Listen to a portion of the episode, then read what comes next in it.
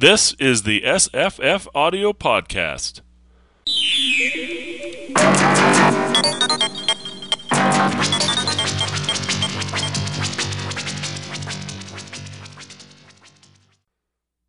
Today's podcast is a reading of The Strange High House in the Mist by H.P. Lovecraft. It's read by Gordon Gould. It runs 18 minutes, and we will be discussing it afterward. The Strange High House in the Mist by H.P. Lovecraft. In the morning, mist comes up from the sea by the cliffs beyond Kingsport. White and feathery, it comes from the deep to its brothers the clouds, full of dreams of dank pastures and caves of Leviathan. And later, in still summer rains on the steep roofs of poets, the clouds scatter bits of those dreams that men shall not live without rumor of old strange secrets, and wonders that planets tell planets alone in the night. When tales fly thick in the grottos of Tritons, and conchs in seaweed cities blow wild tunes learned from the elder ones, then great eager mists flock to heaven laden with lore, and oceanward eyes on the rocks see only a mystic whiteness, as if the cliff's rim were the rim of all earth, and the solemn bells of buoys tolled free in the ether of faery. Now, north of archaic Kingsport, the crags climb lofty and curious, terrace on terrace, till the northernmost hangs in the sky like a gray, frozen wind cloud. Alone it is, a bleak point jutting in limitless space. For there the coast turns sharp, where the great Miskatonic pours out of the plains past Arkham, bringing woodland legends and little quaint memories of New England's hills. The sea folk in Kingsport look up at that cliff as other sea folk look up at the pole star, and time the night's watches by the way it hides or shows the great bear, Cassiopeia, and the dragon. Among them, it is one with the firmament, and truly it is hidden from them when the mist hides the stars or the sun. Some of the cliffs they love, as that whose grotesque profile they call Father Neptune, or that whose pillared steps they term the causeway. But this one they fear because it is so near the sky.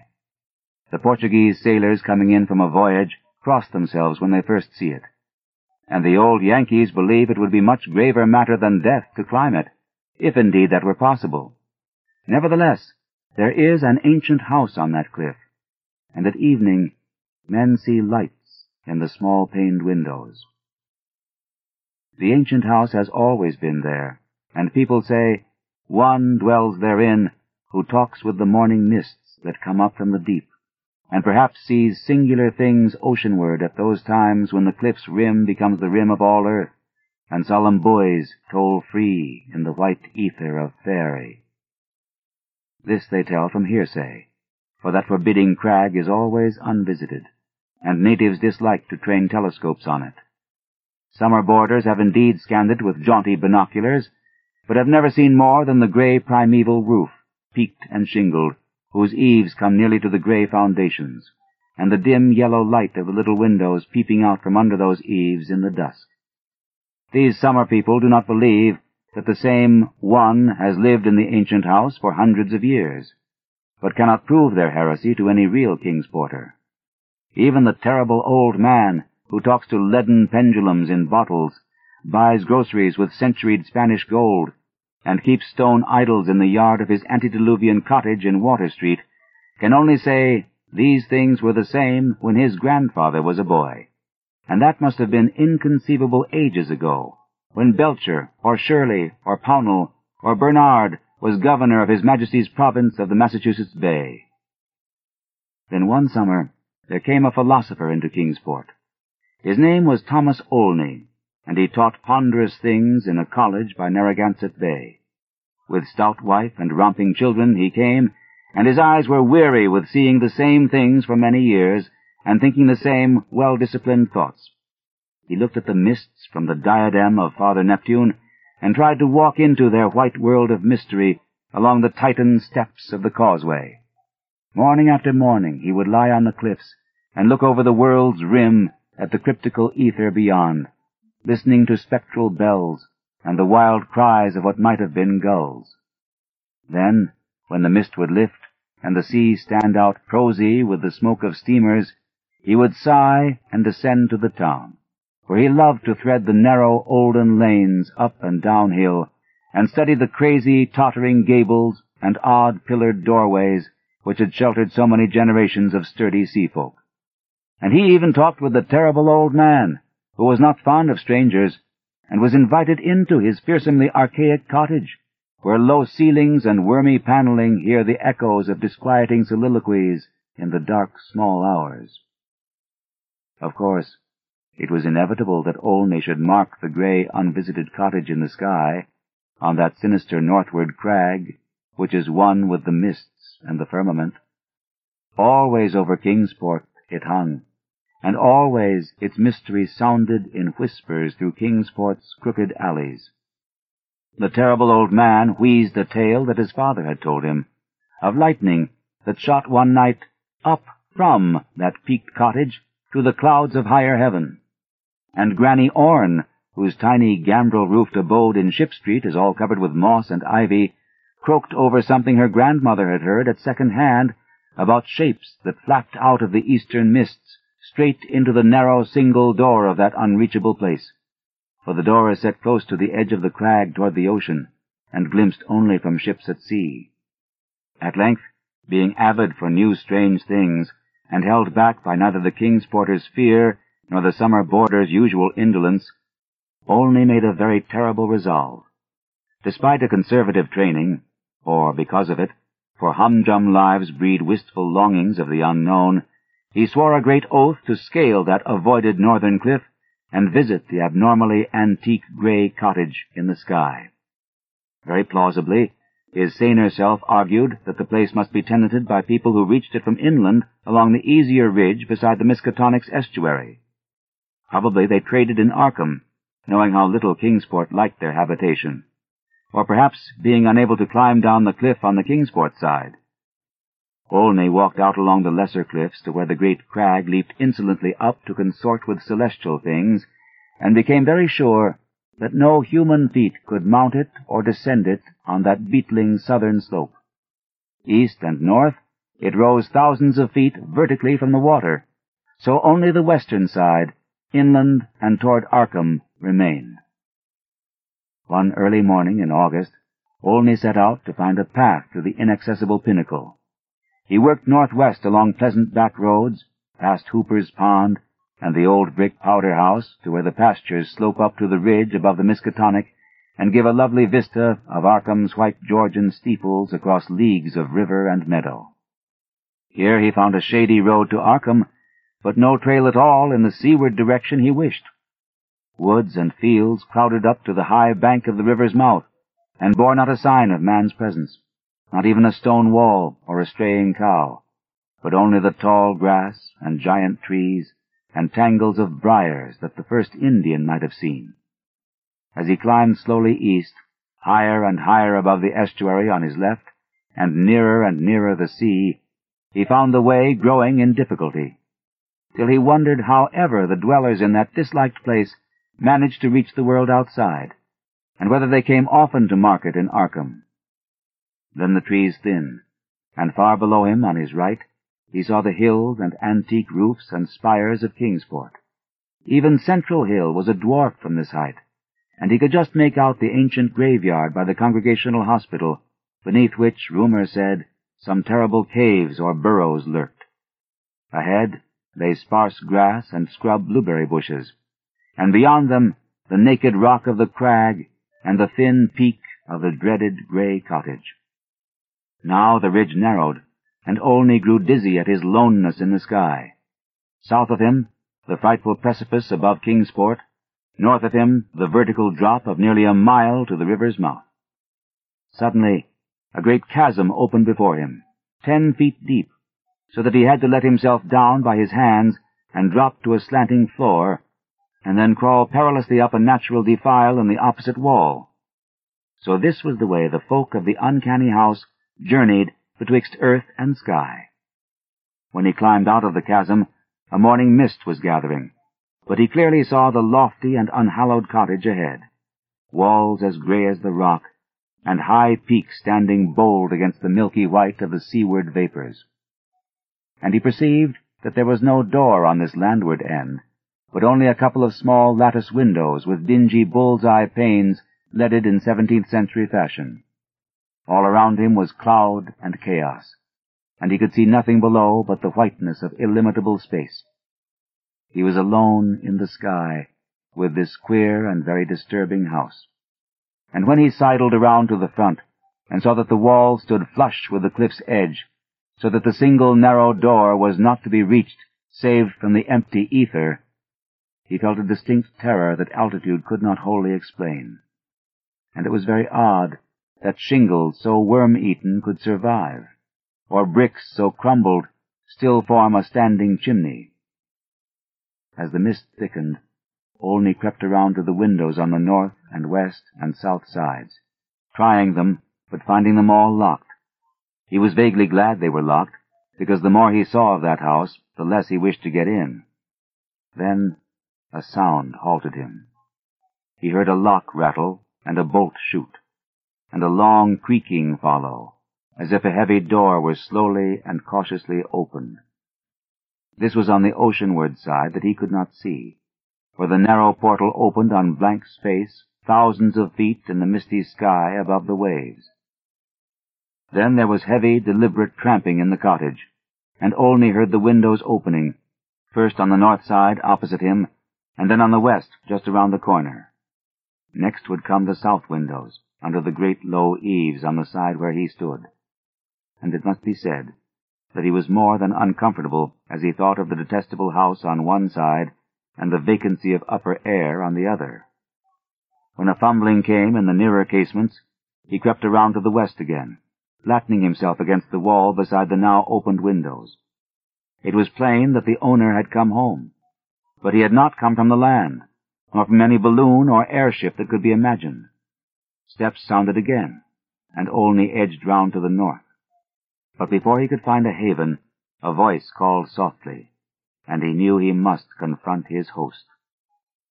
Stuck out of a west window was a great black-bearded face, whose eyes shone phosphorescently with the imprint of unheard-of sights. But the voice was gentle, and of a quaint olden kind, so that Olney did not shudder when a brown hand reached out to help him over the sill and into that low room of black oak wainscots and carved Tudor furnishings. The man was clad in very ancient garments, and had about him an unplaceable nimbus of sea lore and dreams of tall galleons. Olney does not recall many of the wonders he told, or even who he was, but says that he was strange and kindly, and filled with the magic of unfathomed voids of time and space. The small room seemed green with a dim, aqueous light, and Olney saw that the far windows to the east were not open, but shut against the misty ether with dull, thick panes like the bottoms of old bottles. That bearded host seemed young, yet looked out of eyes steeped in the elder mysteries, and from the tales of marvelous ancient things he related, it must be guessed that the village folk were right in saying he had communed with the mists of the sea and the clouds of the sky ever since there was any village to watch his taciturn dwelling from the plain below. And the day wore on, and still Olney listened to rumors of old times and far places, and heard how the kings of Atlantis fought with the slippery blasphemies that wriggled out of rifts in ocean's floor, and how the pillared and weedy temple of Poseidonis is still glimpsed at midnight by lost ships who know by its sight that they are lost. Years of the Titans were recalled, but the host grew timid when he spoke of the dim first age of chaos before the gods or even the elder ones were born, and when only the other gods came to dance on the peak of Hatheg Kla in the stony desert near Ulthar, beyond the river Skai. It was at this point that there came a knocking on the door that ancient door of nail-studded oak, beyond which lay only the abyss of white cloud. Olney started in fright, but the bearded man motioned him to be still, and tiptoed to the door to look out through a very small peephole. What he saw he did not like, so pressed his fingers to his lips and tiptoed around to shut and lock all the windows, before returning to the ancient settle beside his guest. Then Olney saw lingering against the translucent squares of each of the little dim windows in succession a queer black outline as the caller moved inquisitively about before leaving. And he was glad his host had not answered the knocking. For there are strange objects in the great abyss, and the seeker of dreams must take care not to stir up or meet the wrong ones. Then the shadows began to gather, first little furtive ones under the table, and then bolder ones in the dark paneled corners. And the bearded man made enigmatical gestures of prayer, and lit tall candles in curiously wrought brass candlesticks. Frequently he would glance at the door, as if he expected someone, and at length his glance seemed answered by a singular rapping which must have followed some very ancient and secret code. This time he did not even glance through the peephole, but swung the great oak bar and shot the bolt, unlatching the heavy door and flinging it wide to the stars and the mist. And then, to the sound of obscure harmonies, there floated into that room from the deep all the dreams and memories of earth's sunken mighty ones. And golden flames played about weedy locks, so that Olney was dazzled as he did them homage. Trident-bearing Neptune was there, and sportive Tritons, and fantastic Nereids, and upon dolphins' backs was balanced a vast crenulate shell, wherein rode the grey and awful form of primal Nodens, lord of the great abyss. And the conchs of the Tritons gave weird blasts, and the Nereids made strange sounds by striking on the grotesque resonant shells of unknown lurkers in black sea caves.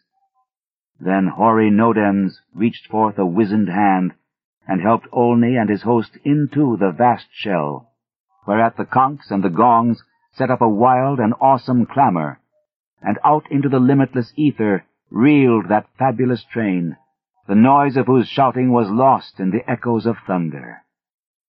All night in Kingsport they watched that lofty cliff when the storm and the mists gave them glimpses of it, and when toward the small hours the little dim windows went dark, they whispered of dread and disaster. And Olney's children and stout wife prayed to the bland, proper God of Baptists, and hoped that the traveler would borrow an umbrella and rubbers unless the rain stopped by morning. Then dawn swam dripping and mist-wreathed out of the sea, and the buoys tolled solemn in vortices of white ether. And at noon elfin horns rang over the ocean, as Olney, dry and light-footed, climbed down the cliffs to antique Kingsport with the look of far places in his eyes. He could not recall what he had dreamed in the sky-perched hut of that still nameless hermit, or say how he had crept down that crag untraversed by other feet. Nor could he talk of these matters at all, save with the terrible old man, who afterward mumbled queer things in his long white beard vowing that the man who came down from that crag was not wholly the man who went up, and that somewhere under that grey peaked roof, or amidst inconceivable reaches of that sinister white mist, there lingered still the lost spirit of him who was Thomas Olney. And ever since that hour, through dull, dragging years of greyness and weariness, the philosopher has labored and eaten and slept and done uncomplaining the suitable deeds of a citizen. Not any more does he long for the magic of farther hills, or sigh for secrets that peer like green reefs from a bottomless sea. The sameness of his days no longer gives him sorrow, and well-disciplined thoughts have grown enough for his imagination. His good wife waxes stouter, and his children older and prosier and more useful, and he never fails to smile correctly with pride when the occasion calls for it. In his glance there is not any restless light and if he ever listens for solemn bells or far elfin horns, it is only at night when old dreams are wandering. He has never seen Kingsport again, for his family disliked the funny old houses and complained that the drains were impossibly bad. They have a trim bungalow now at Bristol Highlands, where no tall crags tower, and the neighbors are urban and modern. But in Kingsport, strange tales are abroad and even the terrible old man admits a thing untold by his grandfather. For now, when the wind sweeps boisterous out of the north past the high ancient house that is one with the firmament, there is broken at last that ominous brooding silence ever before the bane of Kingsport's maritime cotters. And old folk tell of pleasing voices heard singing there, and of laughter that swells with joys beyond earth's joys, and say that at evening the little low windows are brighter than formerly. They say, too, that the fierce aurora comes oftener to that spot, shining blue in the north with visions of frozen worlds, while the crag and the cottage hang black and fantastic against wild coruscations. And the mists of the dawn are thicker, and sailors are not quite so sure that all the muffled seaward ringing is that of the solemn buoys. Worst of all, though, is the shriveling of old fears in the hearts of Kingsport's young men, who grow prone to listen at night to the north wind's faint, distant sounds. They swear no harm or pain can inhabit that high-peaked cottage, for in the new voices gladness beats, and with them the tinkle of laughter and music. What tales the sea mists may bring to that haunted and northernmost pinnacle they do not know, but they long to extract some hint of the wonders that knock at the cliff-yawning door when clouds are thickest. And patriarchs dread lest some day, one by one, they seek out that inaccessible peak in the sky, and learn what centuried secrets hide beneath the steep shingled roof, which is part of the rocks and the stars and the ancient fears of Kingsport. That those venturesome youths will come back they do not doubt, but they think a light may be gone from their eyes, and a will from their hearts. And they do not wish quaint Kingsport, with its climbing lanes and archaic gables, to drag listless down the years, while voice by voice the laughing chorus grows stronger and wilder in that unknown and terrible eyrie, where mists and the dreams of mists stop to rest on their way from the sea to the skies. They do not wish the souls of their young men to leave the pleasant hearths and gambrel-roofed taverns of old Kingsport, nor do they wish the laughter and song in that high rocky place to grow louder. For as the voice which has come has brought fresh mists from the sea, and from the north fresh lights, so do they say that still other voices will bring more mists and more lights, till perhaps the olden gods, whose existence they hint only in whispers for fear the congregational parson shall hear, may come out of the deep and from unknown Kadath in the cold waste, and make their dwelling on that evilly appropriate crag so close to the gentle hills and valleys of quiet, simple fisher folk. This they do not wish, for to plain people things not of earth are unwelcome. And besides, the terrible old man often recalls what Olney said about a knock that the lone dweller feared, and a shape seen black and inquisitive against the mist through those queer translucent windows of leaded bull's eyes. All these things, however, the elder ones only may decide, and meanwhile the morning mist still comes up by that lonely, vertiginous peak with the steep ancient house, that grey, low-eaved house, where none is seen, but where evening brings furtive lights, while the north wind tells of strange revels. White and feathery it comes from the deep to its brothers the clouds, full of dreams of dank pastures and caves of Leviathan. And when tales fly thick in the grottos of Tritons, and conchs in seaweed cities blow wild tunes learned from the elder ones, then great eager vapors flock to heaven laden with lore, and Kingsport, nestling uneasy on its lesser cliffs below that awesome hanging sentinel of rock, sees oceanward only a mystic whiteness, as if the cliff's rim were the rim of all earth, and the solemn bells of the buoys tolled free in the ether of faerie. Hi, I'm Jesse. Hi, I'm Evan. Hi, I'm Jason. Um, we're going to talk about The Strange High House in the Mist by H.P. Lovecraft, first published in Weird Tales, October 1931. Um, I really like this story. Uh, The more I read it, the more I like it. I also think it's rather different from a lot of his other stories. Um, this this guy has a family, which is unusual. But uh, I also realized that it's basically just a series of wellness checks. Guy goes to uh, uh, some old man's house. Knock, knock, knock. Hey, what do you know about that thing up on the mountain? Let me check your uh, your health here. The guy tells him something. Then he goes down the next street. And there's an old lady. Knocks on her door. says, "Hey, what do you know about that thing up there?" And she gives him some tea and then sends him on his way. And then he he goes and checks on the whoever's living up in that ancient house. Um, and then somebody knocks on that door. and, and then he goes home. So it's just a series of wellness checks. What do you think about that take? Because they're all Well, old people, right? Well, you know, old people are the key to the. They, they are our, gateway to the uh, mystic in the story, I think. And so the older, the more mystic, especially like an old, re, old sailor who may be hundreds of years old. I don't know. Yeah. Um, Well, there's some nice world building here with those house checks too, because like Granny Orne is connected somehow to Innsmouth, mhm. right? The Orne family, and the terrible old man. Of course, there's a whole other story Mhm. uh, about him, so we get a little better look at at that character. Um, There- there's another. so you said it was published in 31, right? yeah, that's what my. It Uh, was written back in 26. yes, So that sounds the right. chronology is kind of interesting here. If you have like the the Klinger anthologies, do you guys Mhm. have the? I do. I, I don't. Yeah, there's uh it's two volumes now, which has not all, unfortunately, but they could have put all of his work, but they chose not to.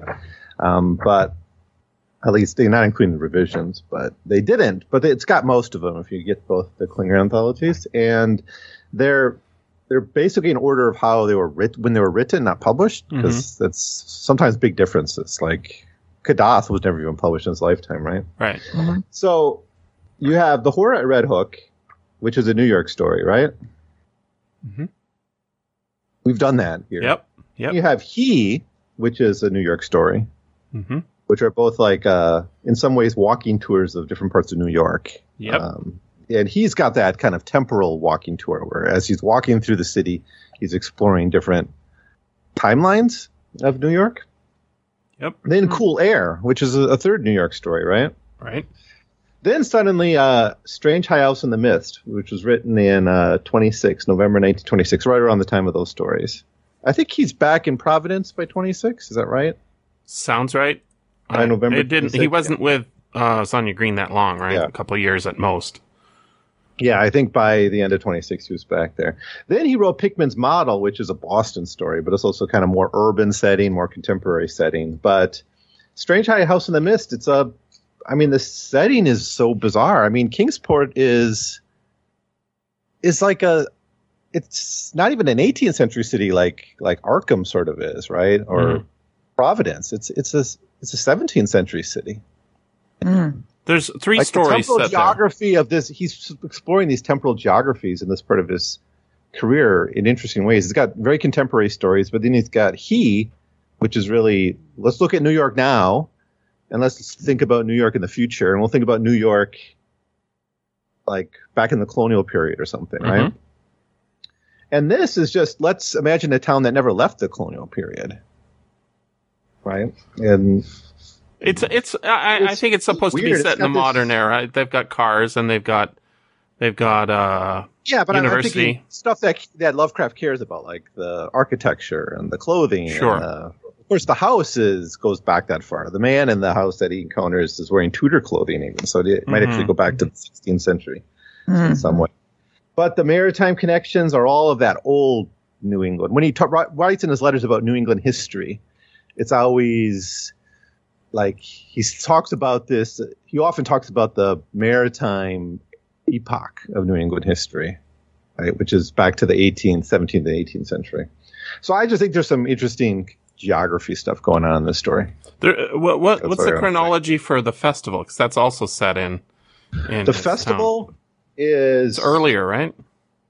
I think it's earlier. It's in the other anthology. And- And that's the that's I guess the third family we never see visited, right? The one with the masks and and the religious ceremony once every hundred years. yeah, they don't. They're not visited. It's a little bit like uh, the horror at Red Hook, right? Because there's Oh, that it's 23. underground. It was written in 23. It's got that Published underground visit to uh, you know a, a temple, And actually, there's a really, uh, I, I, I guess I don't notice it every time I read it, but, um, there's a line uh, that I was like, wow, I wonder if the, the modules for Call of Cthulhu explore that. They probably do. Um, there's a line about the, um, the graveyard and how there's like rumors of tunnels or burrows underneath it. And it's just like a throwaway line in here. like, wow, yeah, it's like this town is full of stories. Oh yeah. You got Indians, all these like traditions going on. Sea, various kinds of sea folk, Portuguese sailors. Mhm. It's really much a it's a story of the sea in a lot of ways. And it's it's a actually, love letter to the of sea in the way that others right on sea. are not, right? and like between the woods and the sea, in a way, right? Ah, there- good point. Yeah. But there's no there's no uh, fear of the sea in the same way that there is in a lot of the other, st- you know, like Innsmouth is much Yeah. ne- more negative. You know, it's stinky. It it's uh, run down. Here, it's very positive and up- uplifting. But even the whatever happens to him when he well, that is only whatever happens to him is not. It doesn't curse him in a certain way. It affects him, but it isn't like uh, him and his line are damned for all time. It's more like, well, he made a friend. I think in this story, yeah, the sea is like fairyland. The sea is like it literally is called out as fairy, right? Yeah, F that's A E R Y. I love it. Uh, it's Yeah, very it's, it's positive kind of story. like some of the Dreamland stories in that way, where the characters don't end up insane and cursed or something, right? But even there, there's like a lot of- transformed in this one. Yeah. but even even in the most of the Dreamland stories, there's like a, uh, especially in Kadath, right? There's a lot Yeah. of um, horror. Um, if, if this is an if this is a dream story, and I think it very much is, he in a um, in the if you go to the Brown Library website, they've got the extant document, and it.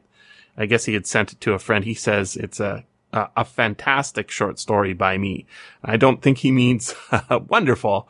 I think he means uh, like a fantasy. He's not calling it a dreamland story, but that's how it's classified generally. Um, I didn't normally think of it that way, but obviously it is a dreamland story. Um, with especially how it's very dreamlike, right? Mhm. uh, with the with what the what the water from the oceans and the grottos are doing, bringing up waters and then raining down dreams. It's pre- it's super beautiful, very very poetic, and um, if you look at those documents uh, of his scribblings and crossings out, you can see he's just improving the language, making it more and more poetic, throwing away old and replacing it with ancient, and adding in clauses that uh, resonate over and over again. There's, in fact, if you look at the original Weird Tales publication, on the left-hand column, there's uh, uh, the second sentence down to the end of the first paragraph. Um, it starts white and feathery. It comes from the deep. Its brothers, the clouds, and then ends uh, as if the clim- cliff's rim were the rim of all the earth, and the solemn bells of the buoys tolled free in the ether of fairy. And on the exact right side of the column, so symmetrically almost, it ends almost the same way, except it's in the middle of the paragraph. It says, uh, "Seeing singular things oceanward at those times when the cliff's rim becomes the rim of all earth, and the solemn buoys tell, toll free in the white ether of fairy." It, it's a deliberate re- repeat, and then we get at the very end. That's the exact same thing. It ends white and feathery. It comes from the deep to the, its brothers, the clouds, full of dreams of dank pastures and caves leviathan. And when tales fly thick in the grottos of the tritons and conchs and seaweed cities blow wild tunes learned from the elder ones, then great eager vapors flock to heaven laden with lore, and Kingsport nestling uneasy on its lesser cliffs below that awesome hanging sentinel of rock sees oceanward only a mystic whiteness, as if the cliff's rim were the rim of all earth, and the solemn bells of the buoys tolled free in the ether of fairy. So it's it's cyclical, right? It's got that cyclical uh, nature, and in between those first two, uh, it's almost like he's getting into the story. He's forgetting where he is, and then he's go, "Oh yeah, yeah, I was telling you about uh, the story," and he starts starts it again, and that's it's not accidental, right? It's a pattern that he's developing. But uh, at some point in the story, it becomes about Olney, right? but it's not at the beginning. And then when he starts learning things, we don't know that it's him learning things until quite deep. And then when he's hiking, we see him going up a trail and he says, this must be how, uh, the, whoever occupies that house must get to market. And it, that's his supposition. But it's very, um, sort of, we're floating in the ether around this place. And then we f- sort of start seeing it from his point of view. And then it ends in the same way, in a very ethereal way. It's, I think, you know, faultless. I don't think there's a misstep anywhere. It avoids all the uh, things that m- most people hate, which is the, well, I, most people get triggered by the racism and stuff. I don't think there's anything like that in here. The, even the Portuguese guys aren't like derided for no reason, right? It, it's interesting that uh, actually reading the story, there's the, the detail that the guy, his the sailor, the guy in the strange high house, is described as dark skinned. Mhm. Um, and but I, although in reflection, it's probably just because he's, a- he's a He's sailor. the sun. peop- Yeah. yeah, it's all the sun from being at sea. Yeah. and and uh, we're we're told he's a sailor, but he's he's a demigod of some kind. If we're using traditional descriptions, right? He doesn't he, he does he flew in there, right? And there's no airship, there's no uh, airplane. He just flew in the front door, and then he opens up. Uh, when I was reading it, uh, just you know this week, I was thinking. Oh, the doors are opening. The windows are. He's he's looking for our hero. No, he's just airing out the place, right? He's been gone for a couple days or whatever. Hey, where's he been sailing? He's been sailing through the abysses of heaven, maybe. And he's Yeah. got a great disposition. I say, "Hey, a visitor, nice to see you. Come on in." And they talk. This is this is one of those mystic friend stories, you know, Mhm. and that's something that's so that's something that's so interesting in Lovecraft is that um, I mean, yeah, I don't know. I would have been interesting to have re- if Lovecraft ever written like a big long letter or an essay about friendship because it seems like something that on the one hand, of course, he would never write, but on the other hand, he's cl- there's so many stories where it's just a where maybe it's just a literary trope to an extent, but he's all it's always about some guy and some and some other guy who they're really close to, and there's a super best friend, Yep. and and and if you ra- ram- to ramble on just a little further, I mean, one of the interesting things about Lovecraft is that he appears to have kind of lived bef- before in the age before there was an awareness of, of, of queerness. Basically, before he kind of lived in almost a pre-homophobic era. Although even though there is clearly its own sort of form of form of, homophobia, but when I read the works of writers who are just like 20 years younger, like um, there's this book. Uh, um, I, there's this collection, The Rim of Morning by William Sloane.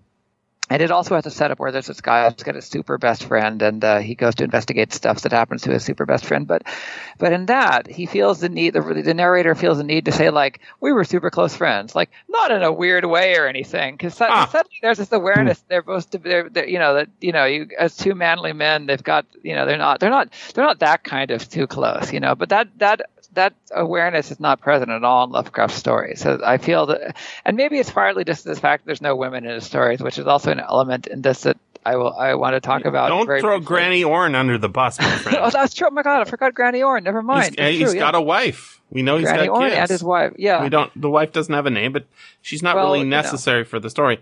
I did. wife- s- I think she is actually, and I think, but uh, but uh, that's let's get to that later. the But, the uh, wife's name is what I mean. Is not necessary. Oh yeah, yeah, yeah. Um, but yeah, but there's this definite. It's another story where there's this this, this the the perfect friend, the perfect male male bonding friend is that's an aspect of of this. Even though they only are talking for like a few hours, but still, there's that aspect where you see this dude, and you just have this uh, immediate bromance, Mhm. presumably bro- presumably uh, in Lovecraft's terms. It's very Anyway. much like that with the cool air guy, right? Yeah. The doctor that he's he's doing all sorts of hypnos. That this this is a you're right. It is a persistent theme. Um, he does actually write a lot about people who have strong friendships or dangerous friendships, if you like statement of Randolph Carter, etc. But um, even um, the terrible old man, he's got lots of friends. They're all in his bottles, of course. but he's always talking with them and and they do his bidding when he's you know getting housebroken or whatever. So Uh, you're right. It's not. It's not a focus of his um, letters as far as I've read, but you know, I think he and uh, Howard get on pretty well. Robert uh, Robert E. Howard, um, though never have met, but it's um, it, I, I think what a lot of it is, Jason, is it's like um, you live in a small town where everybody's super religious. You're not super religious, and you make a friend who isn't super religious. It's like a big deal, right?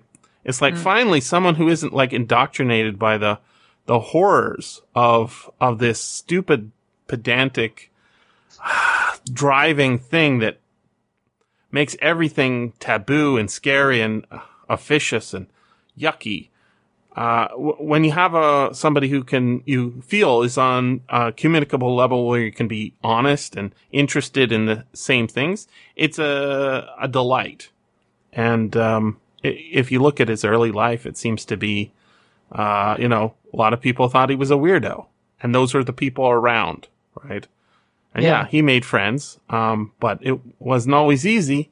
We don't know a lot about why it wasn't always easy, but I, I don't, I don't, I don't think, I think that one of the reasons he's, he's not, uh, throwing in, uh, they're not gay for each other all the time is because he's, he's not really worried about anybody thinking that about him, which is something we think about a lot, right? There's a lot of people come up with theories Lovecraft's gay or whatever. I'm like, okay, um, but evidence, please. The evidence is that he makes really good friends, but he seems to have made really good friends with women too, right? By Yeah. letters. It's not, it's not all in person huggings and walkings, but, uh, he did take a lot of women on walks too. True, true. So I, I, I think it seems like it's just um very enthusiastic guy. And uh if you guys know about the stupid pink beam moment in Philip K. Dick's life, where the lady came to the door with his pharmacy full of pain medication, and he, he saw she was wearing an ankh and a pink beam of light came out of the sky and zapped off of it, went into his head and changed his life forever. Uh, this is uh, sort of like Lovecraft's moment is in Kingsport, he says. He wrote about how when he visited Kingsport for the first time in real life, uh, he had this moment of highest, right it as like the highest point of his existence or something. Yeah, And just- Marblehead, right? Yeah, and oh, Marblehead. I'm sorry. Yes. Um, and it's not even that far away from Providence, so I'm not sure why it took him so long to get there. But uh, it, it, the idea of like just cruising those streets and seeing them the way the character in the festival does, um, and we see a little bit of that here too with Orin walking through the town and then looking down at it. You do a really great job of the of showing that. In fact, when in the story where you um, you're descri- uh, describing him looking down, or Lovecraft's describing him looking down at the city. Uh, first, he looks over at uh, Arkham, and then he looks down at uh, Mar- Kingsport. Um, you you changed the focus to home, right? In your Oh. adaptation, whereas the focus here is on the hill where the church is. So he's uh, Lovecraft's more focused on the architecture, but you're doing sort of the subconscious reading of him looking down at the at the the town, and then the inset is a little highlighted home, and we know it's home because it says home on the on the street map or on the Uh, hearth rug, whatever it's called. No, the doormat. doormat. The doormat. Yeah, and that's like um, it's it's because that's the natural thing to think, and of course that is what he is thinking subconsciously because when he returns home from this amazing experience, he uh, he starts dwelling differently than he'd had, right? Like he left some of himself up there. And be- it became more normal. Yeah. And I- I'm I'm curious as to what that means, but I just love the idea that there's this guy comes to town. He's a philosopher. He thinks, you know, everybody knows about this place. Let me investigate. Does a little investigation, and then he's I'm going to find out more about that. and unlike the tourists who just look at it with binoculars, and unlike the locals who are indoctrinated against it, he goes up there. You know, there's no path. He keeps going. There's a uh, pit that prevents him from a chasm that opens up and prevents him from uh, going, and he climbs down that and climbs up the other side. Says, you, "You've got it in the story." He left leaves a note to his wife, right?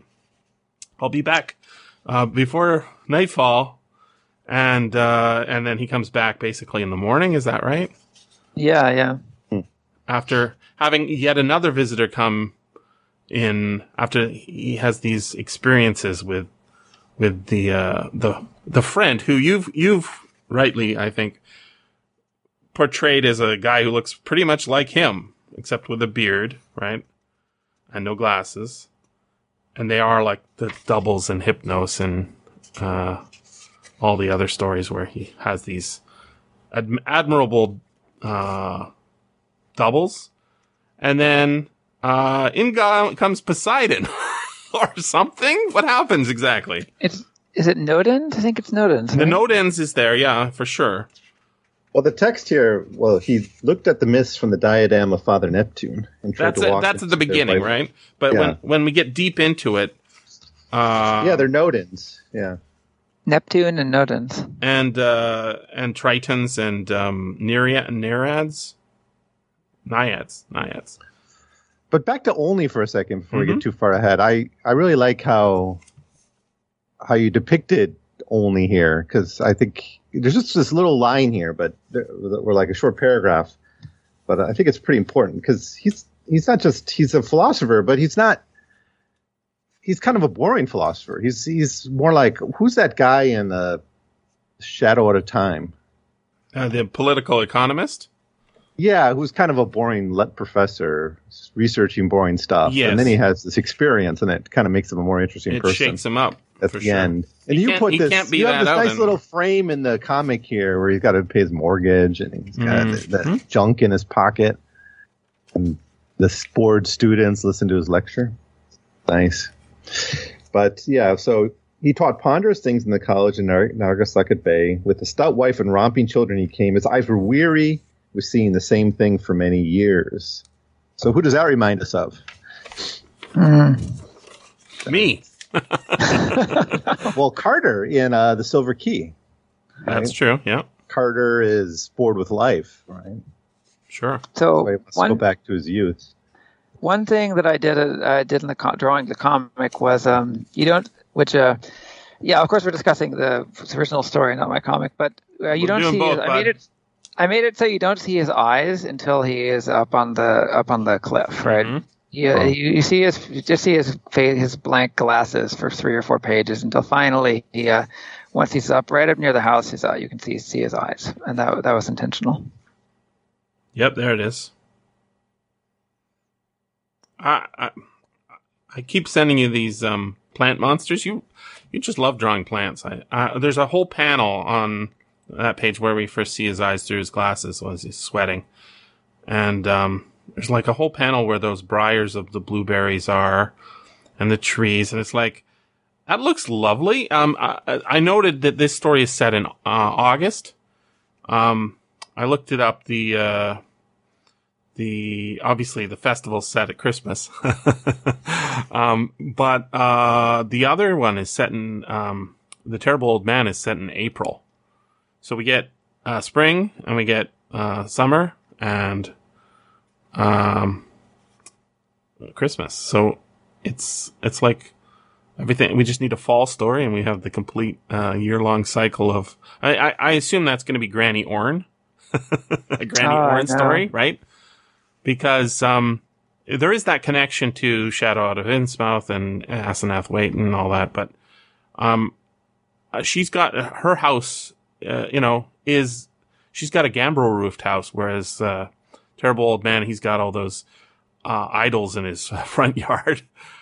And uh, I, I was comparing the idols you drew to the idols that we see um, later in the story, and they're they're not identical. Uh, and I think that's because he knows stuff, but his stuff is not the same stuff as the guy up at top of the mountain, whoever that is, who is all, all, also some sort of immortal, right?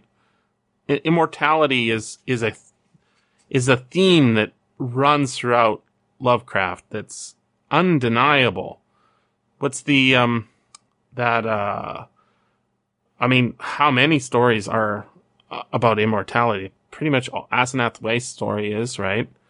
Um, yeah, yeah, and that's connected to the Innsmouth folk too. But The Alchemist, which is a very early story, is about immortality. Ah, Charles Dexter true, Ward, Yeah, Charles Dexter Ward. Uh, the not the Hound, but Cool um, Air, Cool Air. Cool He's Air got is- an immortal in it. Mm-hmm. Um, the tomb. Yeah. Hmm.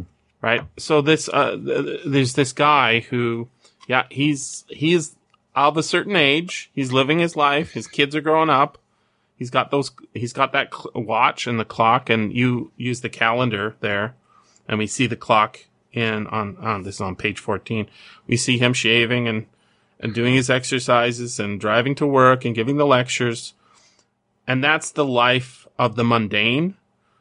But there's this other life he can live, which is alone, high on a mountain peak, communing. That's the word that comes up at least twice with the, uh, you know, that which is beyond the abysses ab- above and, uh, what planets tell planets.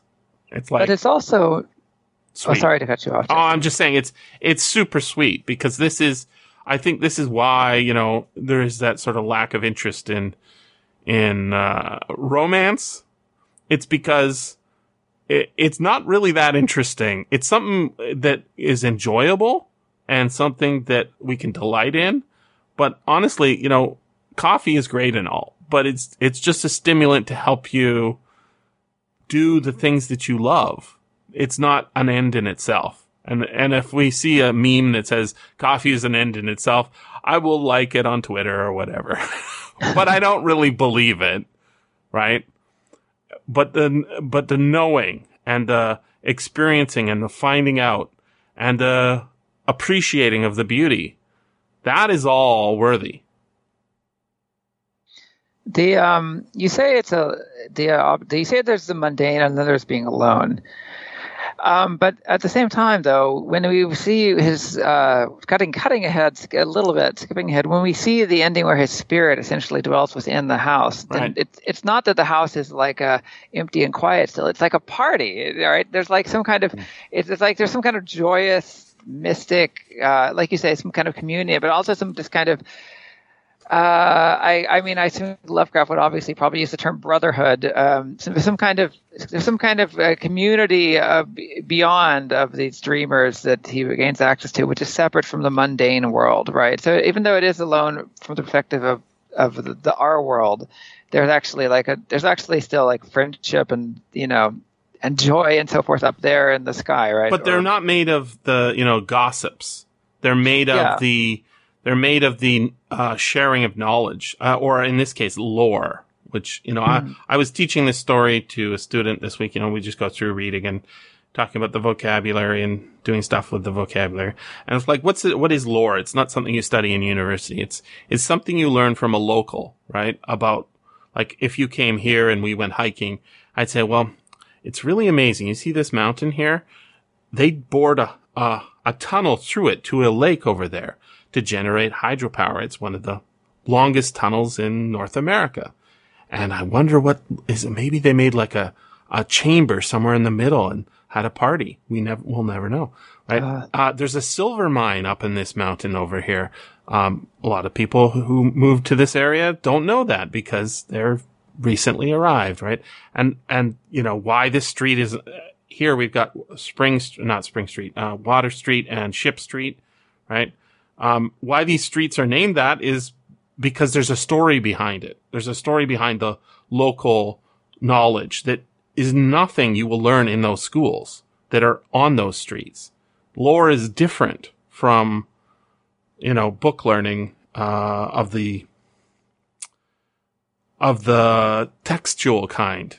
And it's not that it can't be written down because obviously he, he fills his stories with books, but in a sense, it has to be, that book needs to be handed to you by one who knows. And that's why there's that delight when he doesn't go through the door, he goes through the window, right? What a scene. He, he's, he's actually like trying to break into the place. He's wiggling at the windows, trying to get them to unlock. This is not a normal thing for philosophy professors to do, I don't think, right? He just has to know what's going on there. And then the guy arrives home and he hides and then the window opens and a hand reaches out and pulls him through. Like they don't even have to talk about why he's there or not.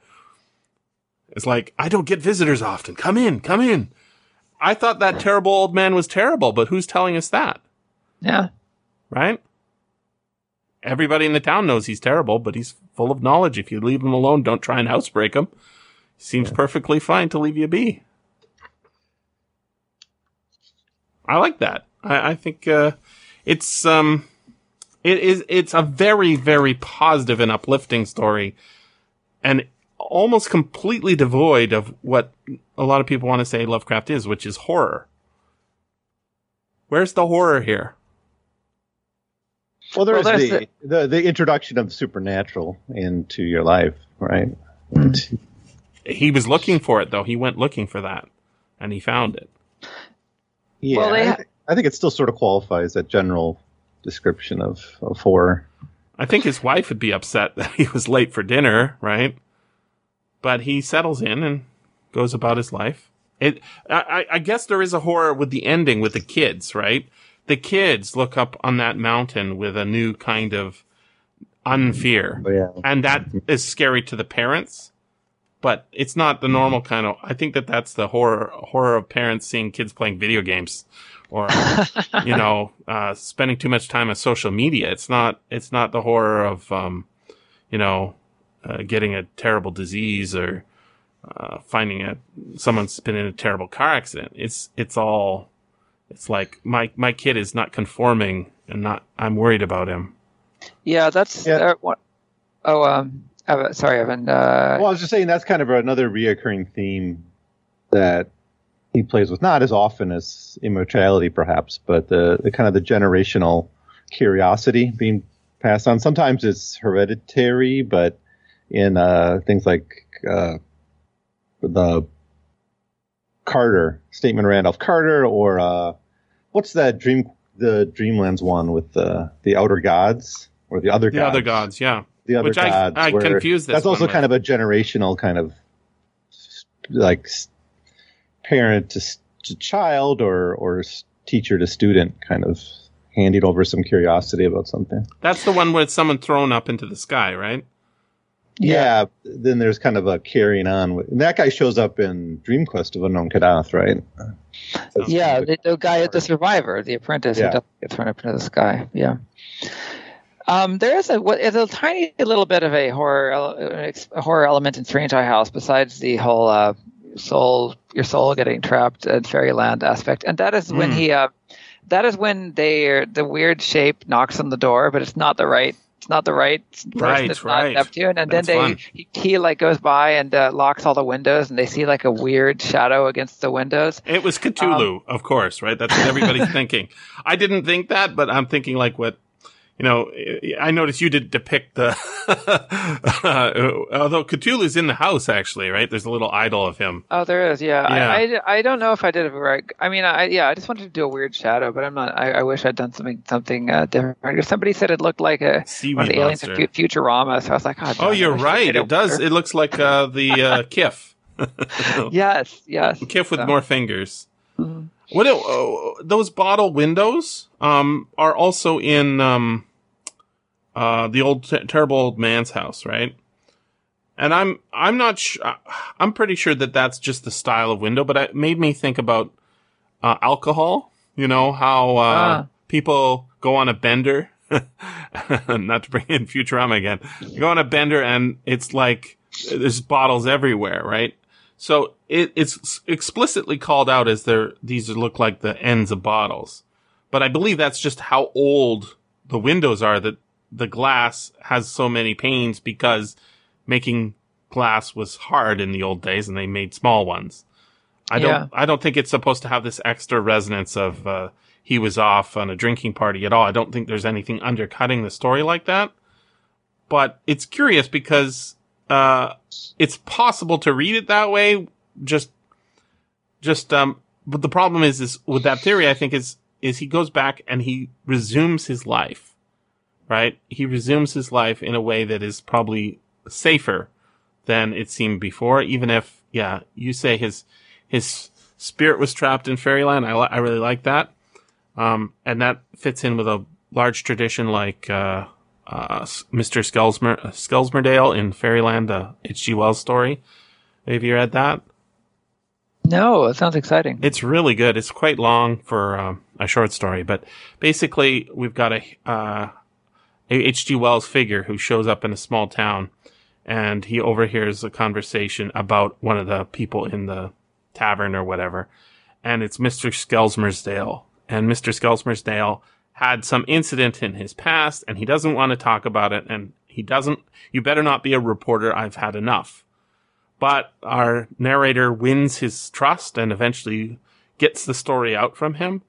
And it is essentially a, a retelling of La Belle Dame sans Merci, except with a lot more detail and a lot, uh, you know, less, less of, uh, you know, three minute poem and more of a 30 minute experience. And, and what's interesting about that is, yes, you really don't want to leave Fairyland. It is, a powerful and amazing place. But it is also not neutral in the sense that it, it it's fairies are tricksters and they um, might make you go away in the same way that Hypnos makes one of the characters go away, right? Or Yeah. makes two of the characters go away in a certain sense. And uh, so he's lost something by going up there, but it's almost like the children of the town have um, gained that sort of uh, spirit that he left. And and it's connected, I think, very much to this opening with the with the knowledge coming from out of the grottos and the caves Leviathan, and going up up into the sky and then raining down his dreams. It's it's some sort of connection to like the as Avin would always say on his podcast, vernacular knowledge, right? Hmm. That what people know, as opposed to what the he's teaching in university. He couldn't teach this, right, in his philosophy class. Um, and yet, uh, this story also reminds me a little bit of one of my favorites of his, uh, Lovecraft's, that is, as Ex Oblivione. You guys know this one? Oh yeah. Yeah. very brief story. Um, and it has, uh, at the end, it has that whiteness, right? So here it's the mist coming up and it makes like a blank canvas, uh, over the rim of the world as opposed to the black, uh, sky, the abyss of night. We've got this, uh, return to this whiteness that's continuous, which is, uh, the realm of the forms in my view. It's, uh, uh, Lovecraft, uh, doing, another kind of reincarnation where you go away and then you're pulled back to live in a reincarnated body, which he doesn't actually believe in, but uh, is obviously attracted to. Yeah, the one one of the very small changes that I think I intentionally changed when I was drawing the comic is I um in the original it's the uh, young men who are drawn to leave drawn to the house. I, I just wanted I just degendered that and I tried to draw it through some some women as well. Then changed it to young folk, I believe. I didn't want to imply that women that I mean I, you know that women are tied to the mundane or whatever you know aspects of sexism and or just erasure I didn't even know. I didn't even notice the change. I'm not offended because I didn't notice. um, what I what I what I love is uh, reading this, reading your version. It highlights things that are there that I'm not noticing. Like when I re- I read it the first time myself, I like, oh yeah, I didn't notice that. Like I, I read it, but it didn't appear to me. And then you have these amazing. It's uh, I, I'm really into the symbolists. You know those painters from the late 19th century. Um, uh, they have there's a the, if you go to the Wikipedia entry, there's like a an old man digging a grave. This is the standard example, and uh, above the grave, uh, wheat stalks are growing in the winter, and then above the grave, looking down into the grave digger's space, is um, something like an angel with black wings, and she's holding something that is glowing green, and she's looking down at him. It's like, oh, time has come, right? Uh, you're digging your own grave here, something like that. But it doesn't say that. That's my interpretation.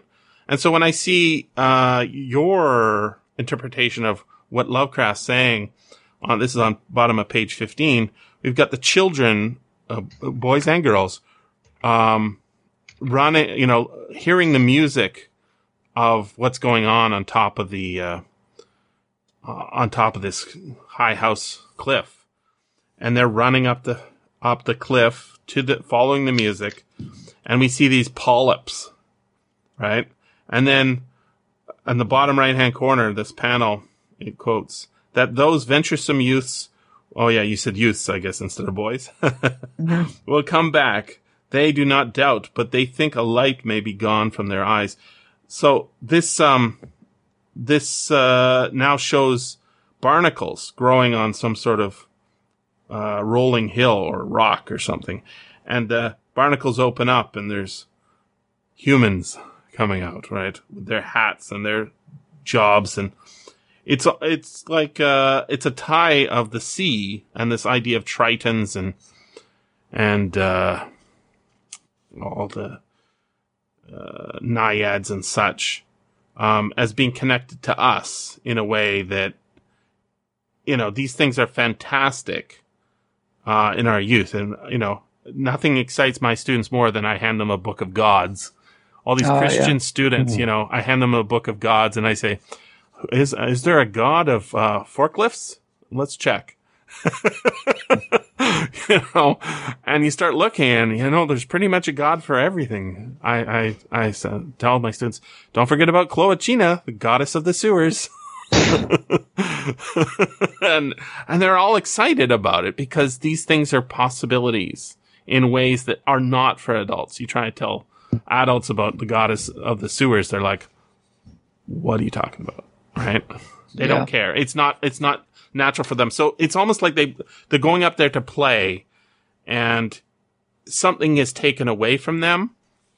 And that thing that's taken away from them is, uh, what makes them responsible adults. You see what I mean? Yeah.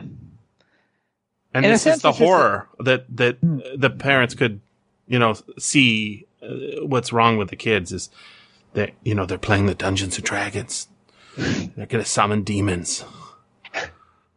yeah, you know, actually, now that you think about, it, you're making me think about it. That this story is, in, in a sense, it's a it's a, another version of the return to childhood mm-hmm. um, of the like silver key, the, like with the silver key. Yeah. But I honestly, I find it much more effective because it's less literal. Yeah, yeah, it's very, wow. very metaphorical and very symbolic. And so we can read these things in. So in, in my drawing, of course, you know, like bar the bar, you know, it's it's it's pretty basic. Like adulthood is being a barnacle, right? You're you're, stuck in place. You're right. I like on the facing page, I just have I, I don't actually I don't didn't draw it very well, so I don't know if it's even legend. I don't even know if it's even graspable. But in the in the in the panels where it's showing Olney's life. There's a cut to just a random shot of barnacles or of oysters, sorry, on the rocks. So you know, you're set when it also means being sedentary. It means you're literally stuck in place. You're whereas the sea or you, you the sea use uh, amor- sort of amorphousness, mist. Uh, these are the two um, elements, the the two oppositional elements that I, mm. I was hmm. trying to emphasize. Mm-hmm. I love that when when he's coming down the mountain, you know in the morning. And it says, At noon, elfin at horns rang over the ocean as Olney dry and light footed climbed down the cliff. And as he does so, all these things are there in the background. The little elfin things are there hiding for us to spot. It's almost like if we're, if we're climbing up there, we can spot them too, if we're looking with the right eyes. And then he returns home and there's his kids and there's his life and it, it's fine. Um, he's looking pretty old and sad in some of those panels, which I, I think is correct. But then uh, on the next page, uh, we get that image of him still up there looking very much like Lovecraft wearing glasses, um, singing. Right? Mm-hmm. I oh, you know what? I think in one version I might have even had him. One version of the drawing, I might have had them holding drinks in their hands. But then I decided Lovecraft would hate that. So Yeah. You give him an ice cream cone instead. yeah, drinking. Yes, exactly. Yeah, ice cream cone is acceptable. Uh, acceptable pleasure of the flesh. but That's food, right. Obviously not. Right. Spaghetti. It's a straight. It's like a crazy pagan fairyland uh, music party with lots of lore, but it's straight edge. You know. Yeah. I like it. Um. Uh. Uh. Yeah, Evan. Uh, Yeah? What are your thoughts? Uh, well, I kind of gave my main ideas about the story before, so Um. But- You threw all these night gaunts in. That's uh, yeah. the Dreambringers, right? It's not mentioned in the story, but I, I get the reference and I, I, I'm down with it. But I love the, all the sea creatures. That's, that's the thing that's so different about this one. I'm, I can't think of another one. You know, there's, there are other sea stories like the White Ship and, uh, Celephais has a little bit of the sea in it as well, I think. Um, but this one, it's, it's, it's really positive right? It, and and how is it that this guy whose whose favorite town on planet Earth is is Seaport, and he uh he hates the sea? I don't. I don't, I think it's like um. it- It's it's not a straight up thing, right? I, I was I was looking. Well, you up, could be afraid of something and still find beauty in it. Indeed, Yeah. indeed. Yeah. But the way He's of kind of of two minds of it. Like Yeah. I think the white ship, you do have a relatively positive view of the sea as well. it's horrible too, but not in a um in in a uh, disgusting way, right? It's it's uh kind of a the horror of danger, um, Mhm. the horror of revelation. Here, uh, here, there's this one shot of us zooming out past the high house on the cliff, and then we see the basically what looks like Celephais to me, the uh, celestial city in our minds of dreams, right? And then we dive da- down deep under sea, and then you combine it together with the streets of Kingsport, wh- with it's like uh, it's almost like from beyond, where these creatures are swimming through traffic and through people. And then there's that one kid there who senses it or sees it. Yeah. Yeah, that's nice. It's beautiful. I think it's what the sea brings, Jesse, that is you're you're thinking he, they bring immigrants and strange they bring folks. immigrants, they bring weird smelly fish things that he doesn't want to eat, right? Yeah, Tentacle things. Uh, I don't want to eat them either. I'm I, I want to let, let let them stay in the sea, my my friend. Let, let I the, agree with you. Let the sea leave creatures the eat sea them. alone.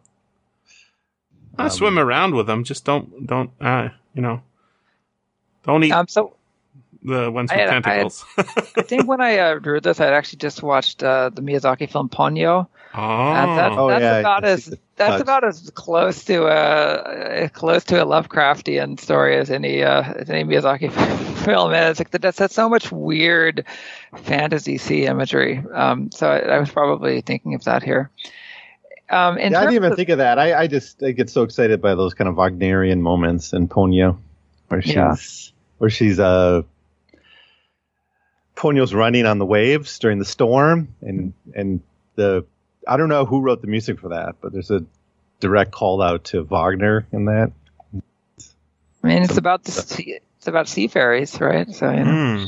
Yeah, Um, so the castle. Uh, so just just to just to let you know about the the castle that I drew. Um, Mhm. So I knew when I, at the time I drew this, I knew I was going to put it in a graphic novel together with Dream Quest of Unknown Kadath. Um, so I, I just decided to try to make to try to bulk up these connections that probably weren't there in Lovecraft's mind when he was I- when he I decided to just sort of try to connect things. And so the castle is actually supposed to be Kadath because we've I think Mhm. we've kind of we can kind of I think maybe we can it's safe to say that the the gods that are alluded to in this story are the are the same gods, the same lesser gods of Earth, kind of gods that are in Kadath. Mhm. Only here they're the god, lesser gods of the sea. But I just so we're going back. We're going. So there's something beyond. There's something beyond the strange high house that we don't see because there's some place the gods come from, and maybe it's the sea. But Mhm. I just decided I'd visually call out Kadath. So we're going higher and higher and higher, and what's higher than the strange high house is the realm of the gods. Mhm. Um, So even though it doesn't necessarily belong in the story in, in the original story, I just that was my attempt to, to tie it all Uh, together. That works for me. Um, uh, and speaking of ways of tying it all together, I think you did uh, something that's not in the story for the final panel as well. Um, so the line of dial. By the way, this is my complaint about uh, everybody's adaptations of Robert E. Howard's Conan. Is if you stick to the lines that he wrote, you'll never have a problem. If you start making up your own stuff, you'll always have a problem because you're not Robert E. Howard. Um, here is you're you're using Lovecraft's words, right? So uh, the end panel is as if the cliff's rim were the rim of all the earth, and the solemn bells of the buoys tolled free in the ether of fairy. Um, but you have thrown in this cap, his hat that he lost. Um, I don't know, three or four pages back at least. Um, and that hat is the thing that those barnacles are wearing, right? It's the sign that you're an adult, as opposed to the kids who just run around with tousled hair and can't be held responsible for their hats because they'll lose them and all that stuff. So even though he becomes a responsible adult, this callback to that hat is like a, it's like a, uh, a ray of hope or something in the same way that uh, seeing, I guess in the end of, uh, Celiph- it's Celephais, right? Where, uh, the guy walks off the cliff and kills himself in his sleep. Um, right? That's Celephais? I'm pretty sure it is. yeah, yeah. That's the one where yeah, where he dies and he stays in the Dreamlands though. but he He kind of stays in the lives dreamlands, right? And so that this idea that, you know, he's, he's returned to a mundane life and he's, um, you know, become uh, less irresponsible on the weekends running away from his wife. Um, part of him still lives in this realm of the ether and the fairy. And, uh, I, honestly, this is, I think, you know, I'm sure you guys had this problem growing up. I did, certainly.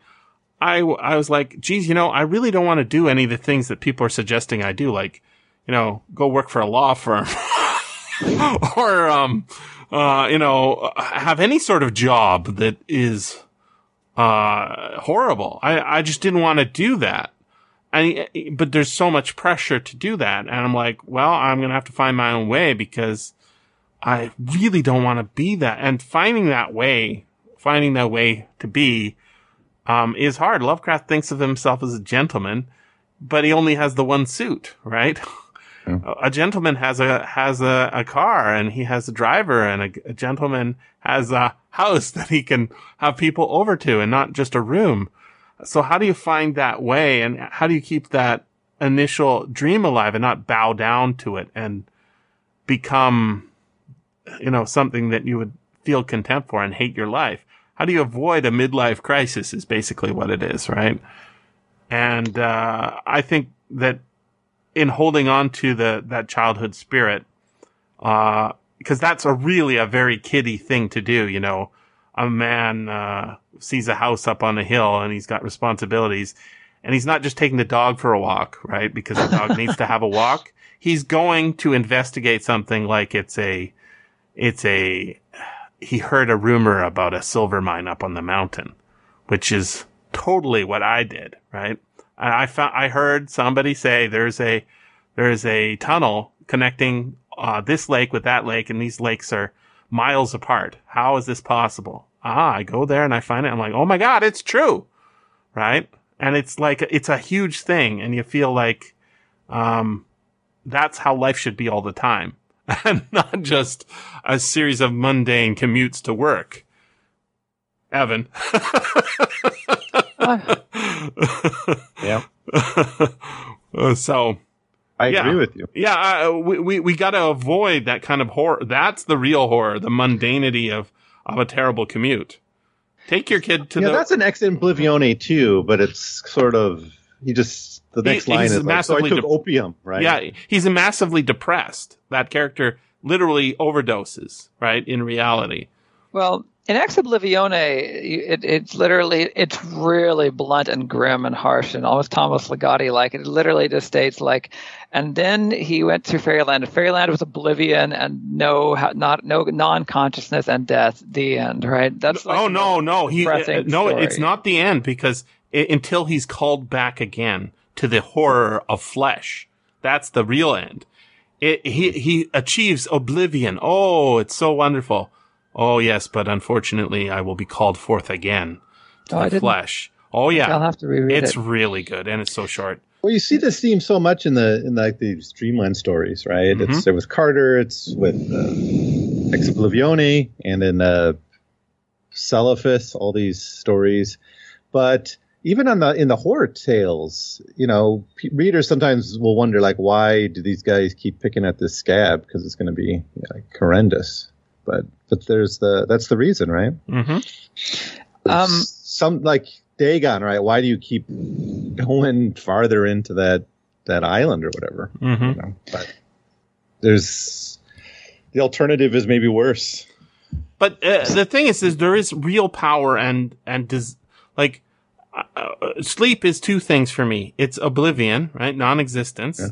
but it's also the dreamland. Literally, I I write down my dreams, and I'm like, I wish I could translate some of the things that I experienced to paper so that I could almost experience them again because they're so amazing.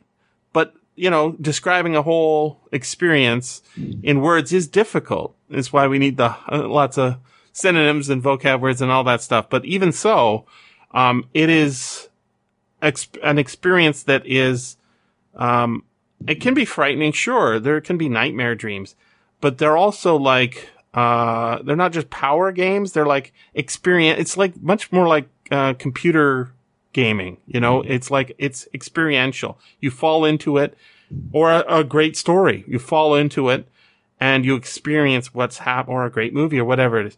Um, and that is, uh, special, especially if the outside world is depressing. Is, I- I, think this is largely like, you know, one of the symptoms of massive depression is, you know, not getting out of bed. Right. And it's not because, you know, you know, it's so comfy. It's because, uh, that is the place where oblivion can be found. And in oblivion, uh, even when you don't remember your dreams, you still have the experience, right? That having the experience, even if you don't remember it, that has to count for something. In the same way that, you know, what they say about, uh, when you're given, uh, uh, anesthetic, it doesn't actually dull the pain. It just makes you forget that you had it. Well, that's kind of scary, right? uh, wouldn't you prefer not to have the pain at all? I think I would. But if you're under a general anesthetic and you have this experience of massive pain, but you don't know that you had it because it causes a general amnesia during the period of its use, that's uh, in the same scary way as, um, you know, having a nightmare and not knowing that you had a nightmare when you woke up. You just feel your adrenaline coursing through your body. So I feel this story is really um, is really about Lovecraft's uh, marriage and his place in life at the time when he wrote it. At least that's my Mm. that's my theory. So I could, so yeah, I have a whole uh, I have a whole theory about it. If you'll if you'll mhm. permit me to ramble Yeah. for a little bit. Okay, so. Essentially, this is a going to fairyland story like Celephais, but instead of uh, instead of dying, the the person's soul essentially goes to goes to the other plane, goes to this transcendental experience, but their body lives on, right? And their body lives on and does all the responsible things that bodies do, right? Yes. And so and so I think the story is um basically motivated by uh, Lovecraft's conflicting desires with regard to, with regard to the world and also his marriage. Um, okay, so because on the one hand he wants to get away from it all, he's, and he just wants to complete. He just wants to. Um, he he just doesn't want to live that that normal life. What I guess whatever you- whatever you find as normal, he wants to go to. He doesn't wants to like you know be off and in fairyland where he can talk to ancient sea captains and gods and uh, um, and experience these transcendental things, which are so transcendental that as soon as Nodens shows up in the story, you have to cut away immediately because there's, so there's no stupid dialogue where Nodens's just like, "Oh, well, now you have to help me fight the frog people" or some whatever people. I'm, I'm saving up for a out, you know. PlayStation 5. Yeah, yeah. um, but anyway, so so th- there's this desire to escape. There's this desire to, to escape the world completely, right? But at the same time, Lovecraft feels he's recognizes he has a sense of responsibility. So he recognizes he's afraid to disappoint a society. He's afraid to disappoint others. He, he, he has a lineage to uphold. Yeah, and he has to be a gentleman, and a gentleman doesn't abandon their family, no. right? And so so the solution in this story, uh, I feel, is this is some. I, this is my interpretation of it, is that the body remains to carry on these mundane tasks, but the, the, body remains, the soul escapes. So he, he has the best of both worlds because this doppelganger essentially gets to stay on in the world and uh, and be a immortal, be a human being, be an ordinary human being, right? But the soul of soul of Olney goes to this unimaginable world, and the idea of being able to have your soul escape this unimaginable world is, you know it's is you know obviously that that has universe that has a great broad appeal. So the other sensitives and the creatives or whatever are also going to be drawn there, and then it which and then there's like the tossed off in a few lines idea that this could lead to some kind of apocalyptic uh, conclusion. But mm-hmm. but um but that's my feeling about this. Is it's an alternate? It's like cellophane. It's like cellophane. You use anything to escape reality, but the same. But in, but um but yeah, but but that no, you have responsibilities. So another you, so it's a dream that you can have it both ways. You don't have to disappoint your family by abandoning them, you know, or by coming out or whatever. You have this other you that lives on and does all those mundane things. And meanwhile, you are off in uh, you're off in fairyland having a big party. Mm-hmm. Yeah, sounds right. Yeah, although, uh, although I, I, I, I, I'm getting the sense you think he, he was closeted gay. No, um, not necessarily. I mean, I, I, think that's one way to approach the story, and um, uh, yeah, I don't, I don't know. I'm using. I mean, I guess I'm using queer in a very broad sense. I feel it can be read that way, but it, like I was saying before, but obviously that I, I think it can be read that way, but I, I don't think there's a, there's no counter evidence saying it's definitely not, and there's no. Um, it's it's absolutely open to interpretation, and you're right. That's why they need to cut away because uh, I mean, the, just the amount of detail you put into the images is like, uh, oh my God. I love the, I love the little sequence where he talks, right? And you, instead of filling it with, you know, made up dialogue, you filled it with uh, striking images of these sea creatures getting forked and speared, right? And then the, this, uh, storm that's happening and going through a temple. And then I love the sort of, the image of, of uh, Gulliver's Travels, a guy washed up on a beach and people having their photo taken with it like it's a a sea monster, right? That's actually a reference, a ripoff of a J.G. Ballard story called The Drowned Giant. Right, right. Which, which, yeah, which I guess uh, you may have. I don't know if you may have ever discussed it in the podcast. No, I haven't. But isn't it's there? A fan, yeah, it's a fantasy story uh, where a giant body of a drowned giant washes up on the beach, and it's simply a few pages long, and it's really just a surreal, nice. surreal piece, you know. I, I, think there's a similar one called Towing Jehovah. I think. It's oh wow! A, it's about mm. uh, God's God died, and his corpse, his bloated corpse, shows up somewhere, and they're trying to get it out of the out of the neighborhood because it's just a big stink. Um, and then later, uh, farther down, you've got this. Uh, I mean, this is a perfect dream sequence. Uh, what do we call this? A montage. If it was in a movie where you start with a an hourglass, the hourglass comes apart and becomes two snow globes, and the snow globes polyp into uh, amoebas. You know, reproducing themselves or something and making new snow globes, and then polyping again.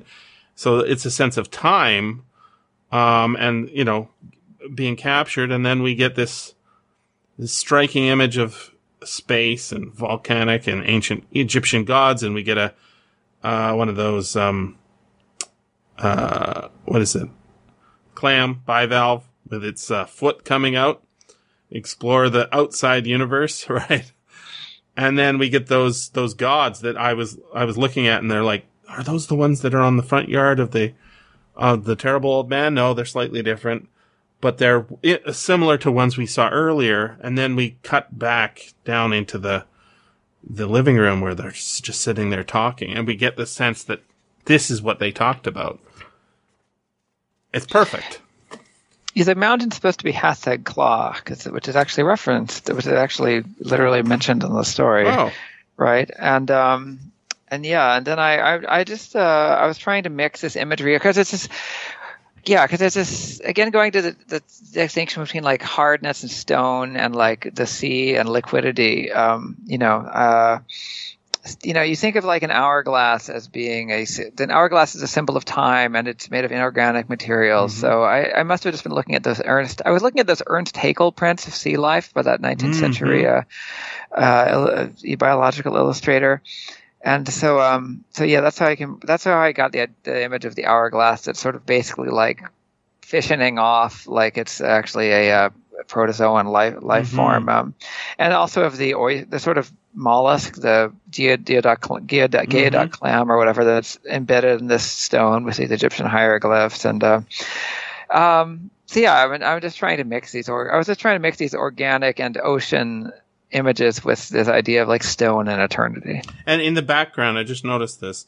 In the background in the sky above the mountain and the clouds, there are actually sort of constellation like gods with their hands out and making gestures and making perhaps the the winds and the glowing and all that stuff happen, which is is it's it's really interesting. I I want to ask you guys about the opening because the opening sentence doesn't make sense grammatically. There should be a comma here, and there isn't. And Lovecraft didn't correct it. I'm, i went and looked at the original to see if he he changed it. And in fact, um, the audio that I sent you guys is missing the first paragraph. It starts with the second paragraph, and I'm not sure why the narrator did that. He, he starts with now uh, north of archaic Kingsport, but the first sentence is in the morning mist comes up from the sea by the cliffs beyond Kingsport. It should be in the morning, comma, mists come up from the sea by the cliffs beyond Kingsport. Or am I fundamentally misunderstanding how grammar works? In the morning mist comes up doesn't make any sense, does it? Yeah, that doesn't make sense. So why didn't he fix that? Because he knows how grammar works. He knows where to put commas. Is it because it's so cyclical at the end? It says almost exactly the same thing that he's trying to uh, make it that make make us. This is something you do in poetry. You make somebody read it the way you want it to be read by forcing a rhyme, right? Or you Hmm. You you do something to bring attention to something that you uh, you would do with an underline or an italics or something. In the morning mist comes up from the sea by the cliffs beyond Kingsport. I don't believe there's another grammatical mistake in the entire story.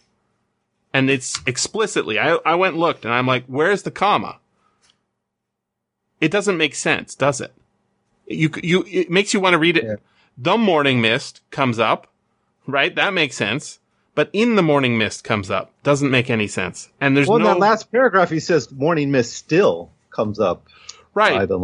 And so, so I'm so thinking that implies it's the same morning mist. It's it's this idea of this cycle of uh, in the same way that the uh, the sailors from or the fishermen folk from um, this town Kingsport use the natural sky dial. I want to say sundial, but it's a sky dial to point north and, and, and to tell what time of night it is by looking what, at is what is obscured, right?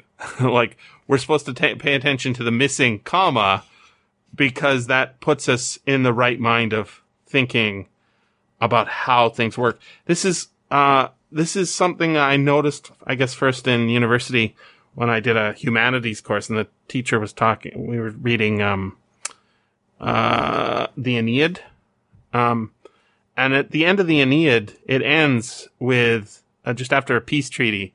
Um, our hero Aeneas uh, shoves a knife through the collarbone, between the collarbone and the neck, down into somebody's heart, you know, killing him. And, uh, I'm like, wow, n- noir ending. and the teacher says, no, no, it's, it's unfinished. I'm like, I don't think so. I, I think that's how it's supposed to end. It's supposed to end with this darkness, right? Where he's just broken a treaty and it's sort of the curse of Rome. And, uh, and that's the way I want to read it, right? And he says, well, if you look at the meter, there should be another thing to continue on. And so it's just unfinished. I'm like, how do you know that? I don't know why H.P. Lovecraft didn't put a comma there, but if you look at the original text, eh, you know, where he's made all these corrections and he's made tons of corrections. It's possible he missed it, but it seems like such a common one. You would read the opening a couple of times when you're writing. It could be something is just like a something blocking your view, but it, it's really weird, don't you think? My guess is that it makes without the comma, it um, it just flows. It just uh, flows faster. It's just more of a single single thought. But uh, just Um, get rid of the in, and then it, it's a good grammar. The morning mist comes up from the sea by the cliffs beyond Kingsport. Uh, the in the morning mist comes up from the sea. It, it draws attention to something, but it's it's like a it's like to what's in the mist. Maybe it draws attention to. Maybe it's doing its work because it's making us trip over the word. That's what I'm saying, So we're lost right? in the midst. Yeah. Yeah, yeah, maybe. It, it's a it's a little curiosity because he's pretty careful about this stuff, right? It's like um, I'm I'm uh, when I'm writing, I usually have to go back and add all the commas, but he did go back and he did fix stuff all over this thing, including uh, you can tell just by where he's inserted words and crossed things out. Um, you know, he's throwing stuff out all the time and replacing it with something else. Seems like just a little something to note. Hmm. Yeah, I think the only missing thing from this story is I, I need to know more about Granny Orne because she seems like she knows stuff too, in the same Yeah. way that the terrible old man does. And, uh, neither of them is, they- they're, they're also these solitary figures, right? They're, Man, uh, it'd, be, it'd be great if Granny Orne is also a wizard like the terrible old man. she has to be something, yeah. right? Because she has does have this lore.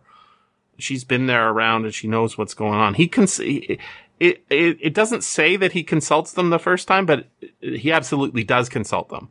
When when I think the terrible old man is mentioned first, it's there's nobody there telling us this, but he de- then goes there, and then he goes to sh- to he goes to Water Street, and then he goes to to Ship Street, and he's like totally down with you know knocking on people's doors and asking them what they know about this, and that's uh, interesting because it is there, there's a lot of knocking on doors, and there's a lot of visiting these bachelors or bachelorettes, or widows or widowers, right? It's yeah, you know. And Well, she and, could uh, be. Simon Orne, of course, is the like Curwen's buddy, right? In case of Charles Dexter Hmm, Ward, Interesting. Well, like he had his, he had his like the other wizards that he was like in a little cabal with, right?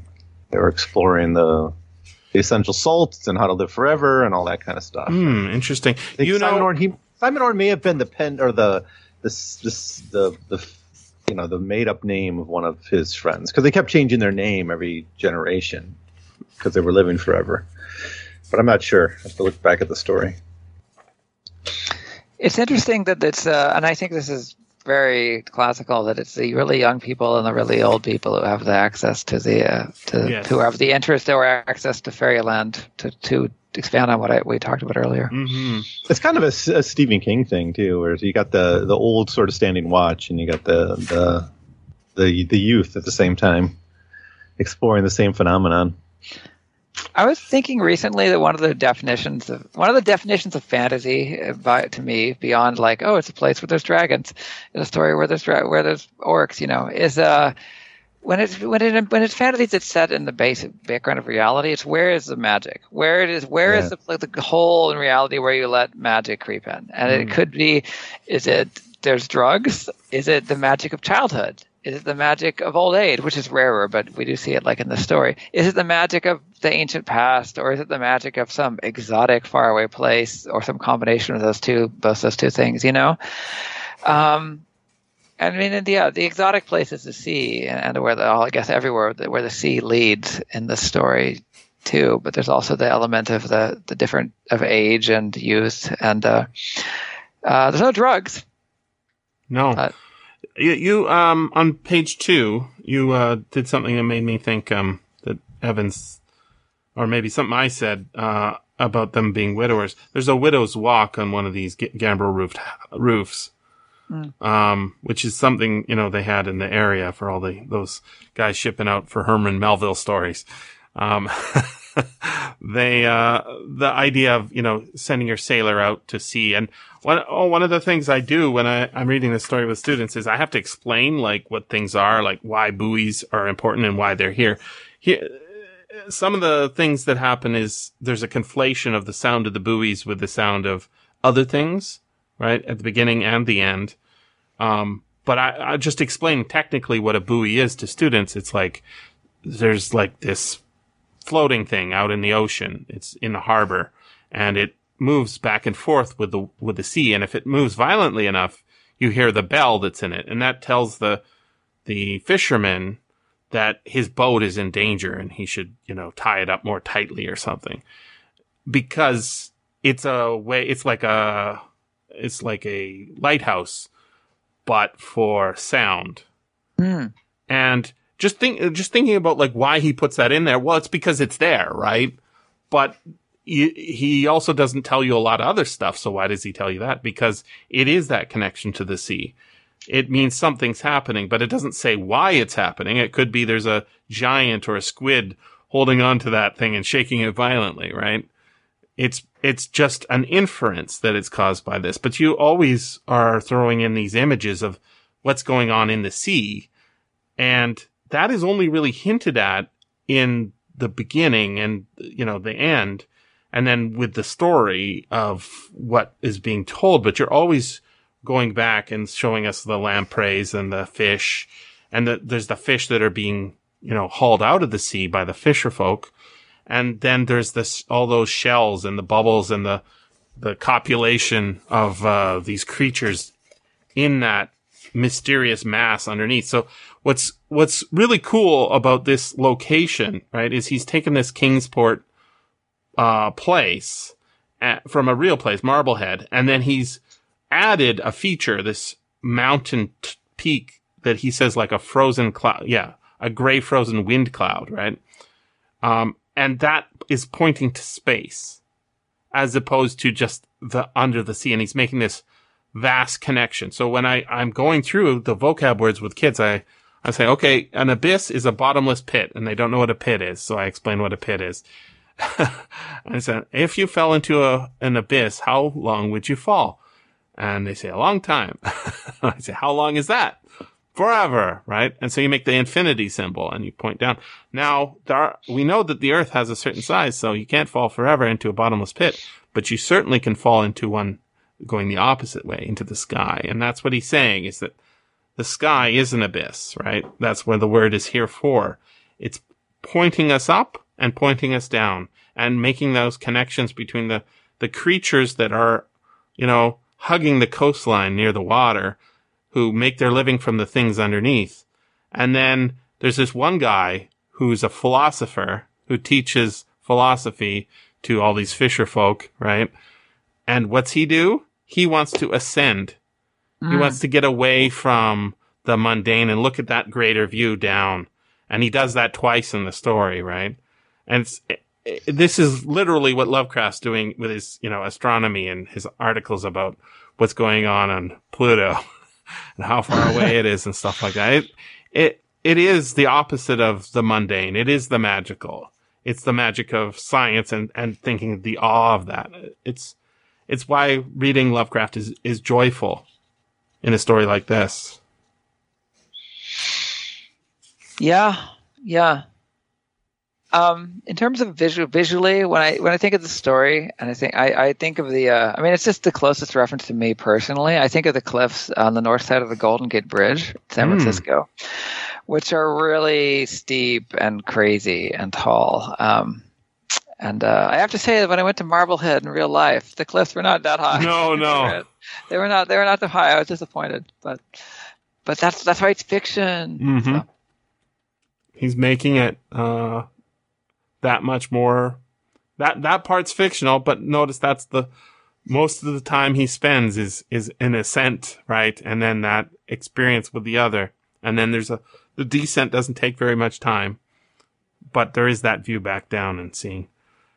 It's um it's it's pretty wonderful, uh, and uh, you know it, I don't think this is my favorite. I think the tomb is my favorite still, but they both have that aspect of going out into the woods and uh, experiencing things that other people are uh, treating as mundane. I, I really like it. What uh, what ones have we done that you? What ones haven't we done that you've drawn? I'm trying to think. Oh. We we done Kadath as a one. We did Celephais, right? Uh, yeah, I, I think you, Did- you must have done Celephais. I, we do without me, Sarnath? I believe. Um, Because I really like Sarnath too, but I think I might have done it already. you, I think you probably. I, I actually, I'm sorry, I don't know. I've, I've listened to most um, of your Lovecraft things, but I, was, some of them were a long time ago, and I don't remember which ones. Yeah, I, the only Lovecraft adaptations I've drawn were Arkadath, Celephais, Sarnath, Strange High House in the Mist, uh, and the White Ship, and the Beast in the Cave. Yeah, Um, uh, I think the so Beast in the Cave is pretty insubstantial as a Yeah, story. doesn't yeah. I'd love to see your Alchemist, which I think is way more substantial. Oh man, I well, I like the Beast in the Cave because um, it's it's fun, but it's, uh, you know, it's. simple. I think it's about sexuality as well. As well, Of course That's my is. feeling about the Beast in the Cave, right? It and honestly, this this this was implanted in my mind because I was re I fir- before I'd even read the Beast in the Cave, I was reading about it in this fanzine, this 1970s Lovecraft fanzine HPL, which Mm-hmm. my dad had. Um, in the in the library, and it, and, and it it was this doing this Freudian analysis of Lovecraft stories, and it said, and it said at, at the age of fifteen, Lovecraft woke up to a fear of having body hair, and he wrote about it in the Beast in the Cave. So I'm reading this when I was twelve, and I'm like, wow, this is crazy. I don't even have body hair yet. This is what I have to look forward to: a horror of turning into an ape monster. Oh my god! So very formative experience, you know. I mean, it's nice to have someone spell it out for you like that, you know. Um, so that's yeah. Anyways, but I, Uh, I but I do like the Beast in the Cave, and I um even though yeah you're right it's a very It's, very- simple. very it's simple. It's got a. It's got a. It's effective, but it's very very simple. Um, I I'd love to do uh, the Doom that came to Sarnath because I'm in love with your your. uh They're not frogs. What are they? Salamander people. I oh think- the yeah Ib, the Ibites or Ib folk or whatever Yeah, and I've, I, I, I, it- I feel like I've done a show on it because I, I've, I spent a lot of time coloring the images and then talking to the students about like what's going on in the story and what this, what happens. Because there, it's open to so much interpretation as to what happens, but that one is literally set in a dreamland, right? This one is the interaction between a semi-real place and the dreamlands and what that going into the fairyland does to a person. But that one, I don't think there's any, that's not anywhere on earth, right? It's, it's wholly set in the fairyland in a certain sense because it, it's almost, it's, it's very biblical, that story, you know? It It's- feels like it's straight out of the first half of the Bible. it's set in the age of myths I guess right you know so uh yeah it's um if anyways if you have if you find out that you haven't yeah, I, I'm looking. I, I, I don't see it. I, I don't it. see that I've done. I've done 40 episodes that uh, are out, and that's not one of them. of, on Lovecraft you mean Yeah.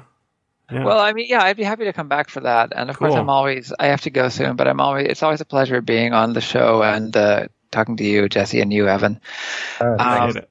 So, uh, you know, and I mean, yeah, I don't know when I'll find time to do other Lovecraft adaptations. I actually, I mean, I, there is actually other adaptations of really old, really old fantasy fiction that I'd like to do if Do I it. if I had time, but I don't. Just uh, but I don't, clone I don't yourself. talk- I Put yourself in a it. high, high house studio.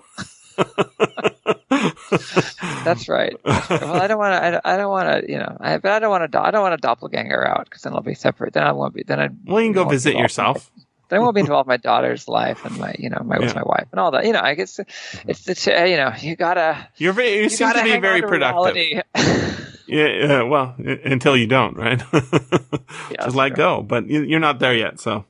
Yeah, Um, well, yeah. But yeah, uh, we only get the one life, and you seem to be uh, using it uh, fairly wisely from what I'm I'm seeing in your output. Um, uh, you're too kind. You're too kind. No, I'm. If I wasn't so proud of myself, I'd be jealous. well, I really should get going. Um, it's Uh, a pleasure. speaking off you go. of you. Thank you so much. all right, I'll, talk later. I'll send you a, a ping when it comes out, and uh, Okay. you tell me uh, when in December you're available. Sounds fun. All right. All right. Okay. Catch you later. Talk Evan, to you later. Bye bye. Bye bye.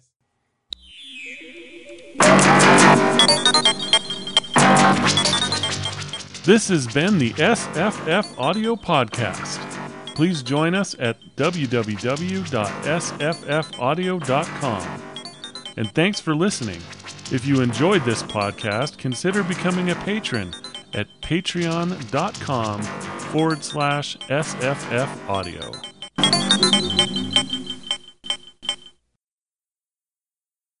My recorder is now working. It wasn't working a minute ago.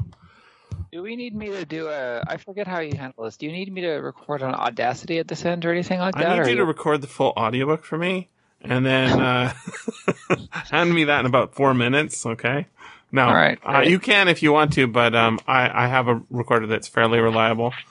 Okay, well if you well it's uh if you I mean if you don't need me to do it I, I won't. Uh, no, but, uh, it, it won't record both ends usually on your end, anyways. yeah. Um, Sure. I'm not sure what's going on with Evan's mic because I'm not hearing anything from him yet. No, well he could always Skype if uh, he, I'm sure he can he can He'll contact figure, us he'll figure it out. Usually the problem is, uh, you know, he, he just got out of quarantine or something, so he's probably hasn't Oh, no. set it up. Yeah, Uh, back to Taiwan from Wisconsin, Minnesota. I don't know, Oh, Wisconsin. I think. He's in Taiwan now. yes, Okay, I knew he was overseas, but I wasn't sure. Uh, he was in China before. Then he went to okay, Wisconsin. Oh, need to fix something with his Okay. son. Yes. all right. and then um and and now he's back in Taiwan, but uh just getting set up, I think. Still, um, did you ever play uh, Fallout Four? No, I haven't. No, I haven't played any of them. I played. I played Wasteland, the 1980s Wow. Commo- Commodore 64 game that Yeah. was theoretically a predecessor. Yeah, it was. Um, I I heard there was a Wasteland uh, Kickstarter at some point, like a you know, reboot of the game. I wonder what happened to that. I, I don't know. I mean, I wouldn't have. Had t- I wouldn't. I mean, I don't play any video games anymore due to lack of time. But Oh, uh, I I mean, I, I was yeah. a very. It was a very hard game. It was extremely hard. I never beat it just because it was so hard. Um, I never played that one. That's one of the few ones I never got to play, and I greatly regret it. It was one of those games, early games that had um, like a booklet with all the like text descriptions that the game itself didn't have enough memory for. Yeah. I like that. I liked all those games, King's Quests and Police Oh, yeah. Quests, and there was uh, I, I I saw somebody made one Serf Quest, S E R F Quest, uh, recently. I Nice. thought that was good. delightful. Yeah, looks like there was a Wasteland Two came out in 2014. I don't I don't know what happened to it. Yeah, who knows? I don't know. There's. I mean, I can only maintain nostalgia for so many things at once, right? I mean, it's, Dude, uh, it's overload. Yeah. I like nostalgia for things I've never seen before. That's my favorite. But that's that's good. That's a good one. so, how's how's your mom's dog doing? Uh, let's see. There was the, the puppy. She's got a new puppy since then. Um, the, uh, year old puppy is, he's good. He, uh, he just had some, uh, what, a neutering surgery. Oh my god. goodness! Can you hear me now? There you are. How you doing? Yeah, it's, I, I'm using this Yeti now. Oh, you got it. Going Good. Was Well, it muted?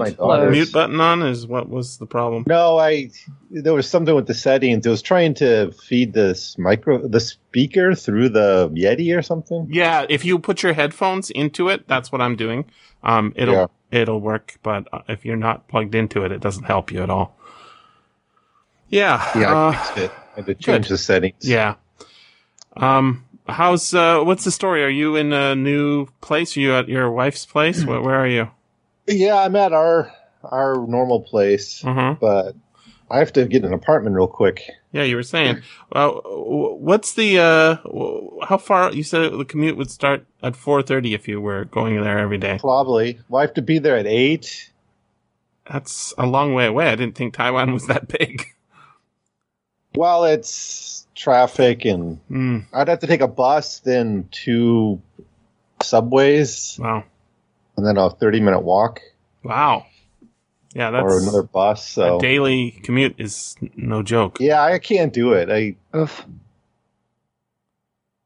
I actually one reason I'm getting a job is so I can give give uh, my wife extra money to get an apartment near her job too, because it's I don't I don't want that commute for them either. You guys need to build a uh, tutoring studio right like next to your house. Not in your house, next to your house. Yeah, this neighborhood's not the best for that No. for the market. No. Oh. But Um, I barely see them during the weekday, anyways, because they get back so late. So Uh, it's just it's fine. I'll have a I'll I'll do the week weekend commute. Jason, your You see- commute is like to your your studio from your bedroom. Is that right? well, my commute is to the baby's room and then to the park uh, two or three times a day. So wow, that's a lot pretty- of vitamin D. well, not no. You forget we're in San Francisco. You forget we're covered by a, a you like a, like much to how I like this place in the story. We're covered by a thick blanket of fog. Save it. by, all, all the time. So, you know, Save it for the just trying to tie it back. Um, uh, uh, oh, uh, I just wanted to say, um, Mm-hmm. I. I, I actually have should probably try to keep, keep this on to keep this at an hour and a half. Okay. I'm sorry to say that, but that but I should I, I probably have to run it. Well, at, we'll, uh, we'll do an hour or so of um, chatting, and, and then after you leave, we'll just tr- talk trash about you for another two Sounds- hours or so. Good. Cool. Okay. Okay, All right. good. Excellent. That's a plan. Um, Good. But yeah. Uh, but I know. But there's only three of us. Yeah. Um, it here, Trish. so- Trish dropped out. Um, she Oh. she also is moving. Oh, Um, goodness. The overlords who control uh, housing prices. Uh, so she's moving in with her sister in Maryland, and I think she was. Uh, she said she would be burned out by the time she got got got there. Um, she's moving up from North Carolina. There's a lot of podcast people in North Carolina. I don't know what what, Uh, Wow. what the reason is, but like, there's nobody in South Carolina and tons in North Carolina. Well, I want I want to say I love this story, so I'm uh, I'm I'm just gonna I'm eager to blab about it, but I'm gonna try not. I'm gonna try to maintain. We talk about other stuff. Conversational skills. Yeah. Okay. Yeah, I mean, we could do baby talk all day if you like, but you're probably familiar with that. I'm pretty familiar with it. Yeah. But although she's using, she's actually the other. Just now she's saying sentences like, uh, "I am reading the book," and I want to watch more Sesame Street. So, uh, Awesome. it's uh, yeah. No, uh, hey, daddy, let's go, Brandon. like that. Pretty much whatever. You know, yeah. oh my God. Um, did I? Sorry, dumb question, Evan. I'm trying to tie this. I'm trying to get nosy, super nosy. But you say they. I, I, do you have uh, children, or are you talking about your wife and some other person, or your spouse and some other person? Uh, yeah, my daughter. Oh, okay, cool. Who How is old's your a daughter? very good artist, by the way. You uh, should have a look. It's pre- she's pretty good. I can send you her Instagram. You can tell Oh me my if she has any, All right. she any definitely potential. has some. She's probably about 20 years older than my daughter. my daughter. Okay. Yeah. She's teens Yeah. years older, I think, Cool. right? Fifteen. Yeah. All right. Um, Give you her Instagram. cool beans. I'm not an Instagram person, but I'm going to look and see what what's new. All right. Well, uh, it's Oh, a yeah great Good pleasure stuff. doing this with you all, and thank you so much for having me on. And let's, yeah, whenever you're ready. no, you got to look at the Instagram first. Uh, all right, all right, hold on. Uh, dirt, dirt, dirt, dirt, dirt, dirt. A lot of faces is what I'm sensing. A lot of faces. There's one fruit. Well, she's already way ahead of me then, because uh, that's the one thing I'm. That's the thing I'm mm-hmm. least comfortable with. Yeah, you you, you, you avoid eyes. There's some uh, like older ones I really like where she did this. uh weird interpretation of like uh, of of these Egyptian gods. Hmm. Oh yeah. Oh, and she's got them uh, modern. Yeah, and she's got Like them, Nut and Geb, uh, no, way this is- back, like This last is really year. cool. I mean, I can see she's done a couple of things like that. No, I mean, she's great. Uh, Mhm. this Look at all those hands. did When I was 15, certainly. And Those those hands, hands. incredible. Yeah. Also, the I love this the grasshopper, grasshopper with the fungus growing all over it. It's very surreal. Hmm. Cool Oh, yeah.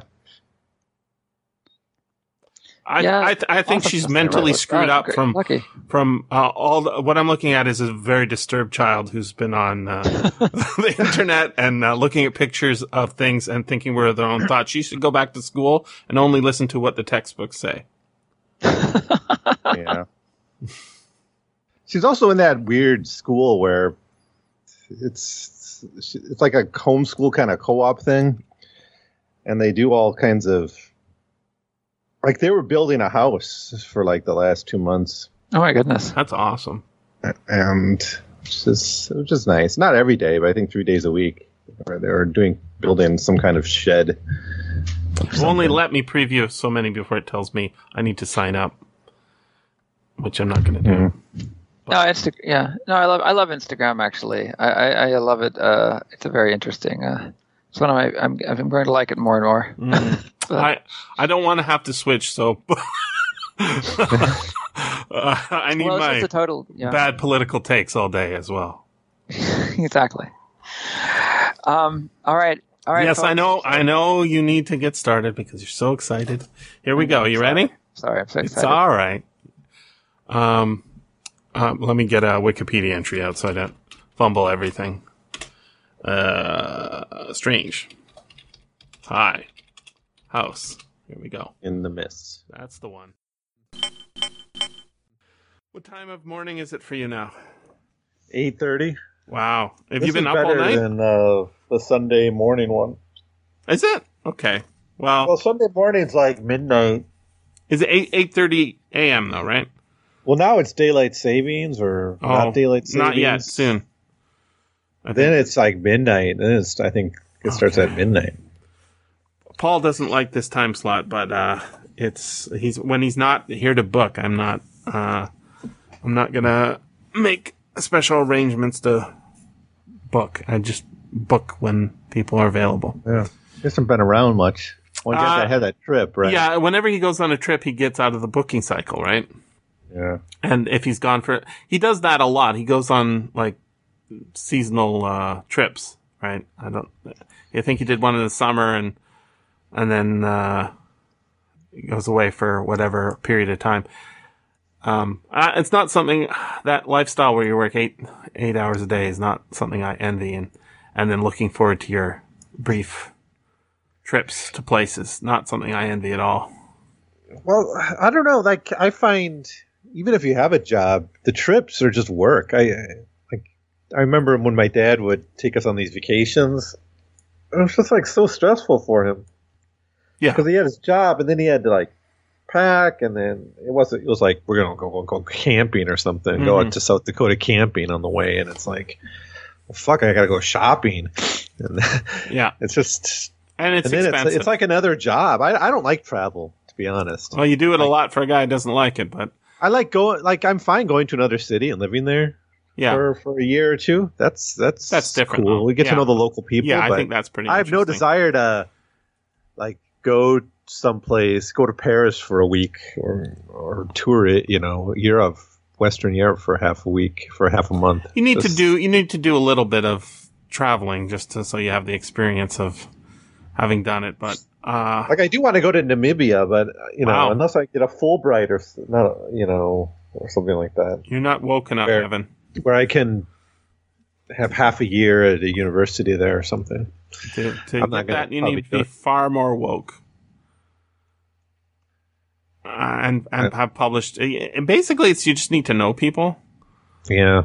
And uh, you know who, who could probably hook you up with that is uh, Brian Alexander. He he knows everybody. Yeah, I think you sort of need a university post.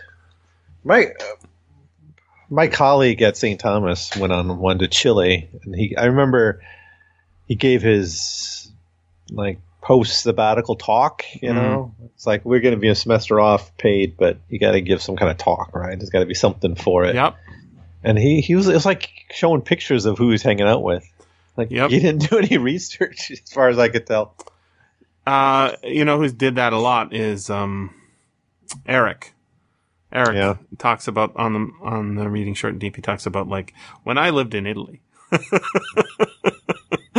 and when I lived in Spain, and then he pulls out his his uh, Spanish accent.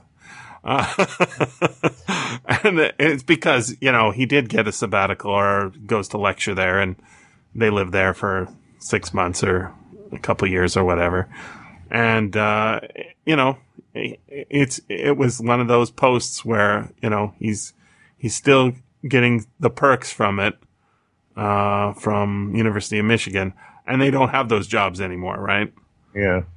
Th- those jobs are gone because uh, I guess capitalism, the ev- Well, evolution uh, of the. Uh, Well, this uh, is kind of like an old Marxist theory, right? That when capitalism can't expand anymore, mhm.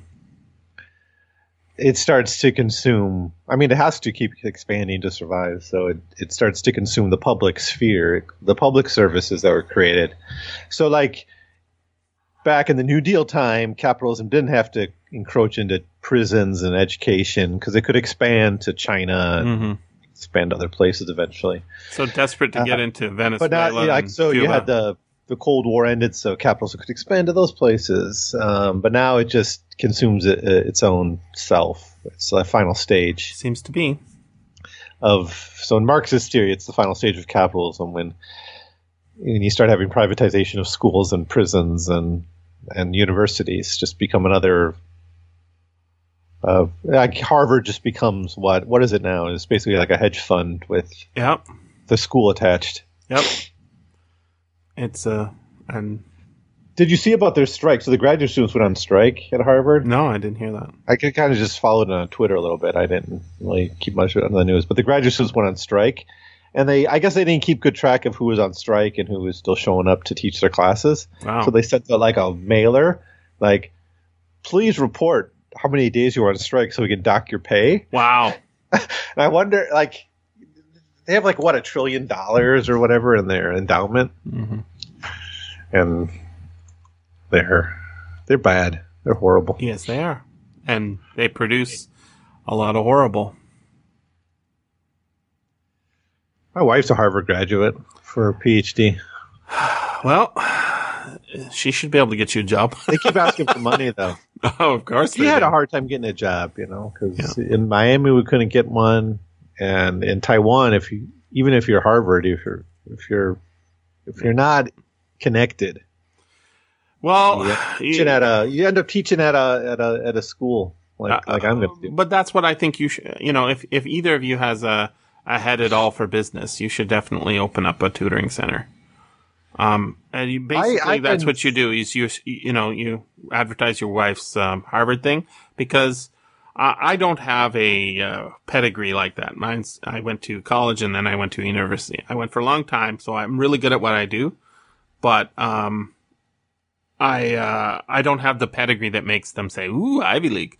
So um, but I I'm earning money from my boss, but it's because I don't want to do all the shit that he does, which is, you know, finding students. So if you're at all, you know, if your wife is good at that, you know, schmoozing a little bit with uh, parents, um, once you get the word out, it seems to be like self perpetuating. Yeah, And having that, yeah. that, I wish um, I was uh, good at business. It's it, it it's something that needs like it's something that needs to exist. You have to sort of run the numbers. I'm not great at it because it's I find it incredibly boring that part. But in the classroom, I'm dynamite. hmm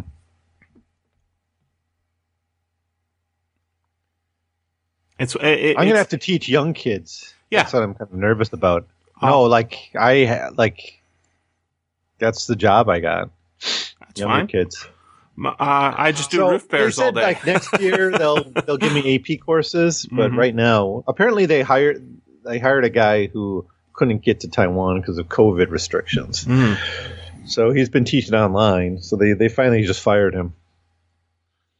But I got to teach ancient civilizations to like eighth graders. Doom that came to Sarnath, yo. Yeah. I don't even know where the guy's at, like where he left off, if he did anything for those two months. Don't know. But it it's it's all fun. Um, Yeah, little kids are. I think that's a good. That's that's something kids. I love it. Yeah. Yeah, the ancient civilizations, they dig that stuff. Just give them a book of uh, uh, the Egypt. Give them a pantheon of Egyptian gods, and then talk about uh, the temple of Horus and the temple of this, and and uh, the pharaohs and the tombs, and and then you go to uh, Ur and Babylon and all those good fun places. Yeah, that might be over. He he might have gotten through that stuff. Maybe just go back and start from the beginning. I, I can't imagine- it doesn't matter what you do as long as you give them good stuff. Yeah. Because it, they're like little sponges. They love that shit. Uh, The littler they are, uh, essentially, the easier it is, but the shorter the classes have to be because their attention can only be sat so long.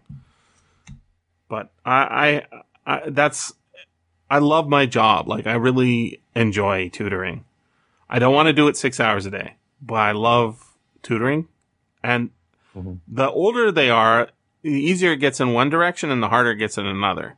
Easier is like, um, I can help them more, but they're more temperamental, you know? Kids are easy to entertain. Like, I just, just, um, talk about poop more. it works great. They love their poop. um, yeah, my sister steals whenever I talk about. She says, "How's it going?" I usually talk about you know work with her because that's a safe topic. And uh, she's, "Oh, I I should steal that," and I'm like, "Sure, here you go." Um, and uh, what's funny about my job, I I don't know if I told you this before. I started tutoring right after high uh, university, and um, and I've uh, except for right at the beginning, I started working for a company. A company has changed hands like four times, and all the everybody's changed. The bosses have all changed. The, teachers have all changed. All the students have changed. The only continuity is me. like the the locations changed like three times. You should be the boss. Uh, I, I I am the boss in my little classroom, and then my my boss writes the paychecks, and um, he does like um, you know all the what the parents want, and I'm like okay okay, and then I do what the parents want as lo- as much as I can.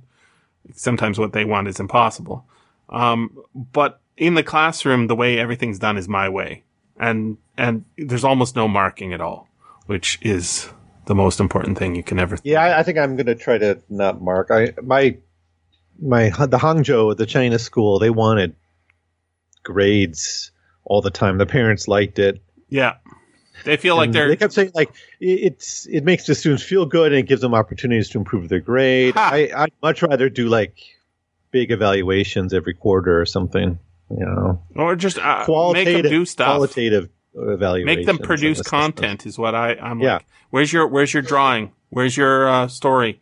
And then you have them show. And then if the parents want to talk, you talk to the the parents, and because the grades are, are what drive kids to hate school.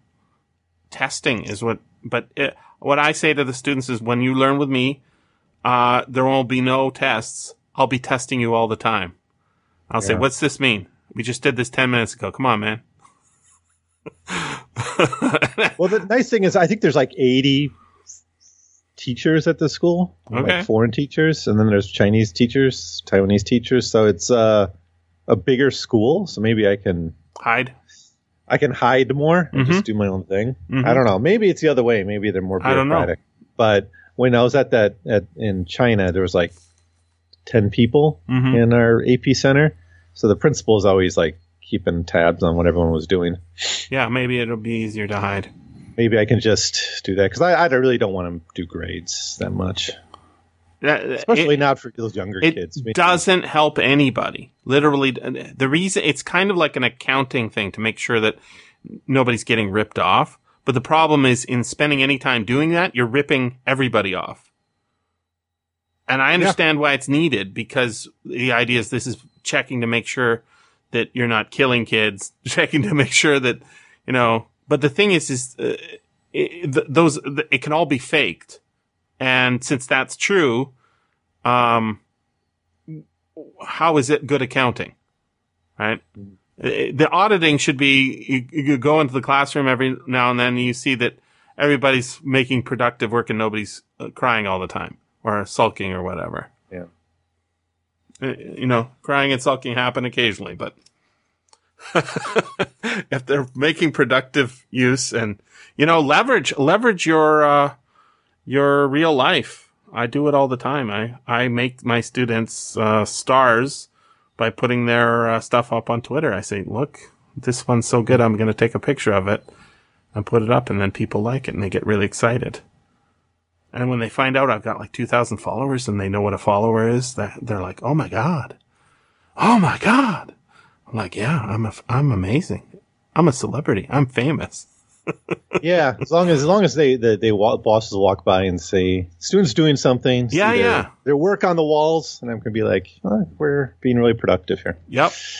I'm not gonna trans. Uh, well, I guess I'll have to at some point translate it to a grade, but You could you could basically you could tell them what how the system works, right? Now the problem is if you do that, you have the kids who are trying to game the system, um, and that is actually a serious problem, right? You know, if you bitch, oh, definitely, yeah, it's it's really bad here. because it, it trains you to do that, right? It, it and so like if you tell them what the system is, um, I, I, and I, that's a lot of what my job is. Is I'm like saying, okay, the reason you have to care about this is because the teachers take off marks. That's what they look to do. If you're missing a comma, you're not capital. That's a minus. You just got a lower grade. So you got to remember to do all the things, and then on top of making it grammatical, which is important, you also want to make it fun so you get it done faster and you can do what you want with your extra time. And and you know, trying to unteach them all the horrible lessons they've learned from from school is uh, it's probably the biggest challenge there is. That's why when you get them young, it's it's pretty easy. And then there's you know I find girls are a lot easier. They love school a lot more than boys. Boys are. I mean, I have some, I've had some boys who are really big into school as well, but they they tend to be pretty weird boys. Oh, odd, maybe is the bit. No, unusual. But how about that? I don't know. One of those words, not in the mean. Maybe they're gay. That's what I'm I wasn't into school. I hated school. I Hated it.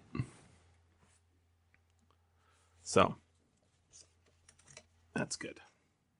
Um, you missed a good show that's coming out. I think uh, tomorrow. No, Monday. Um, I was show noting it. Uh, Gulliver of Mars. You didn't. sh- You didn't do that book with us. Nope. Such a good book. I know it's by a British guy, but it's about Americans, and it's very good. Yeah, I think you mentioned it.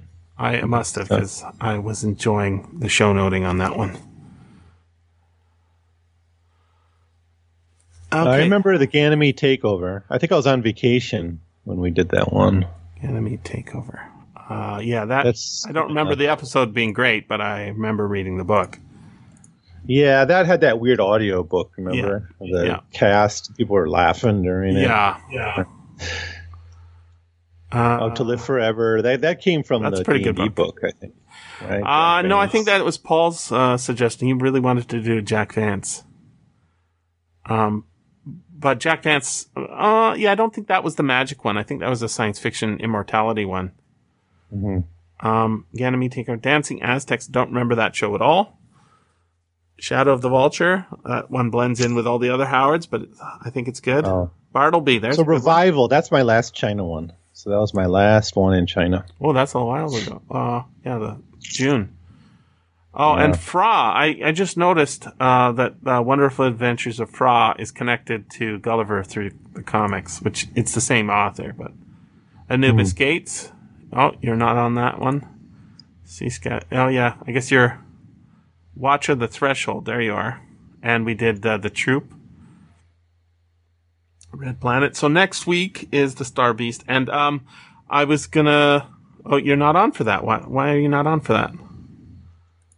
Uh, I was probably thinking I Fred is didn't um. my schedule or something. Fred is is out. He's bought a house and he's dealing with that. Um. I mean, what is it? Sunday. Yeah. I mean, no, it's my first. that eight It's my first day of work. The next day. seven a.m. My first day of teaching. Uh, well, it's up to you. But seven a.m. is now changed to eight a.m. If that's cool with everybody. Well, that's that actually makes it worse. I know. I know. I probably won't do it. I just I did read Heinlein just now. I read Double Star Good. That's a good one. the other day.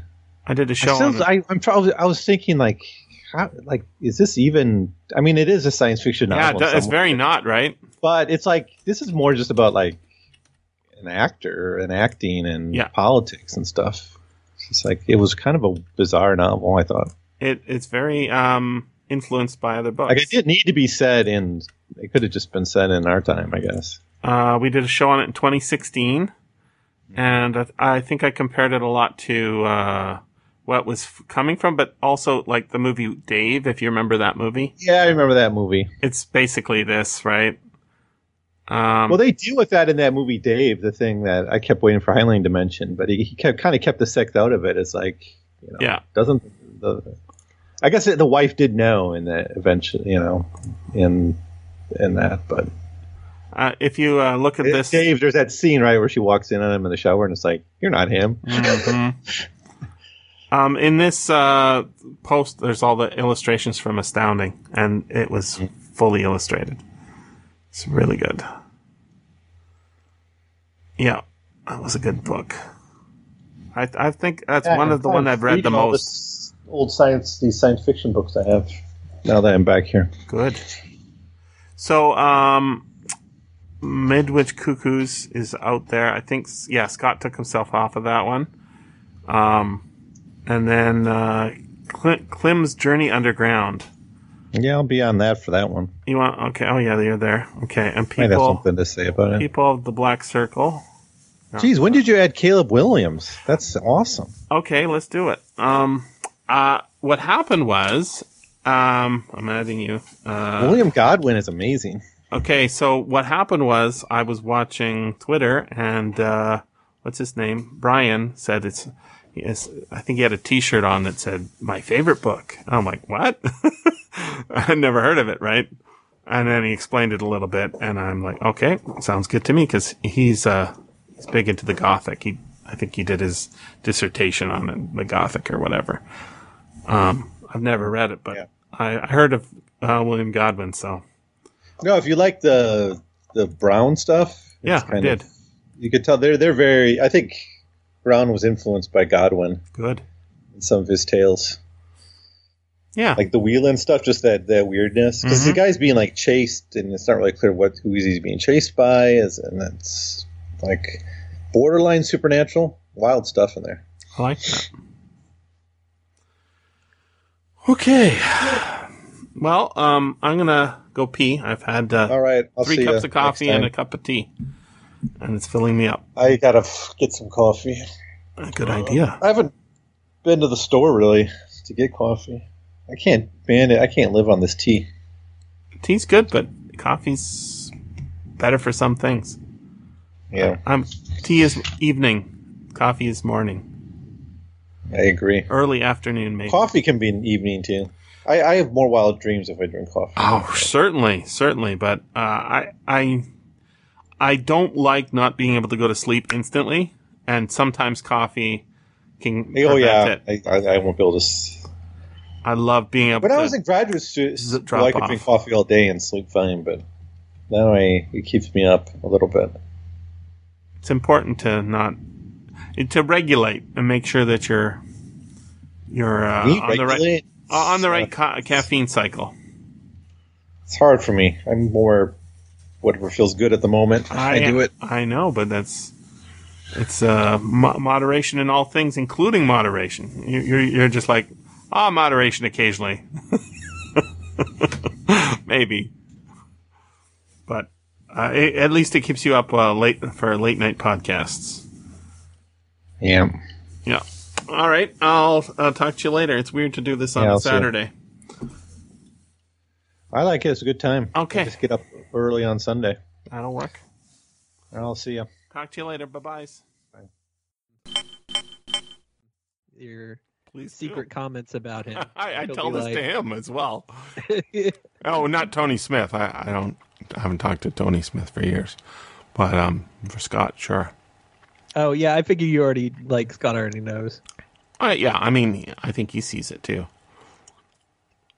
Yeah, It's not what a a good cliche. guy exa- oh, he's a great guy, and it's not like he, you know, he's uh, abandoning everything. It's just, I, um, he's very excited to be involved in all these exciting things, and then the nuns call. Scott, the nun- we need you to do more work. Call. we need you to help indoctrinate people into our old religion. And he says, "Oh, Now, now, now, now you're, now you're being cruel and not nice, Jesse. So don't do that. Is there? But no, the that's literally his job." what do you mean yeah, cruel? yeah, That's literally what he does. He like somebody comes. to- Doctor Doctrinate is is a pejorative I don't think so. I think so. I mean, I'm not, Indoctrinate. I think I think I think you're being unkind. Teach a person to accept a set of beliefs uncritically. Teach or instruct someone. Both. Oh, that that one says archaic, but um, that's literally his job, right? His job is not to say. Now you have to question the Pope whenever he, he's not sitting on his throne. his job is to say, you know, these are what we as Catholic believe. Um, so yes, things evolve over time, but this is our set of beliefs. And you, as a person who wants to be a Catholic, this is what you need to know. We dance this way, not that way. Not no use of the hands. Do Catholics not use their hands when they dance? That's just Paul, an you'll to- example. No, no, no, no. Just Jesse's. That's Jesse's just an example. Piss again. How dare you mocking my voice, saying I'm mocking Catholicism? saying he's pissing. yes. What I, I mean, I mean, if you're gonna get upset for someone saying they are pissing, then you then then then you are a special snowflake. You know, um, the the word pee is a replacement for the word piss because people didn't like the word piss, so they just I have to pee, and they took away the rest of the word, the letter P. True story. When did it happen? Is that a true etymology? I now I gotta know. I Please gotta look know. it up. This I is like gotta- this is what happens. Jesse says something, and then Paul says that can't be true, I which is good. It can't be true. Which is good because I, that I- means I just wanted pertinent confirmation. that it's good because You, um, you were right. Late 18th century euphemistic use of the initial letter of piss. You are correct. there you go.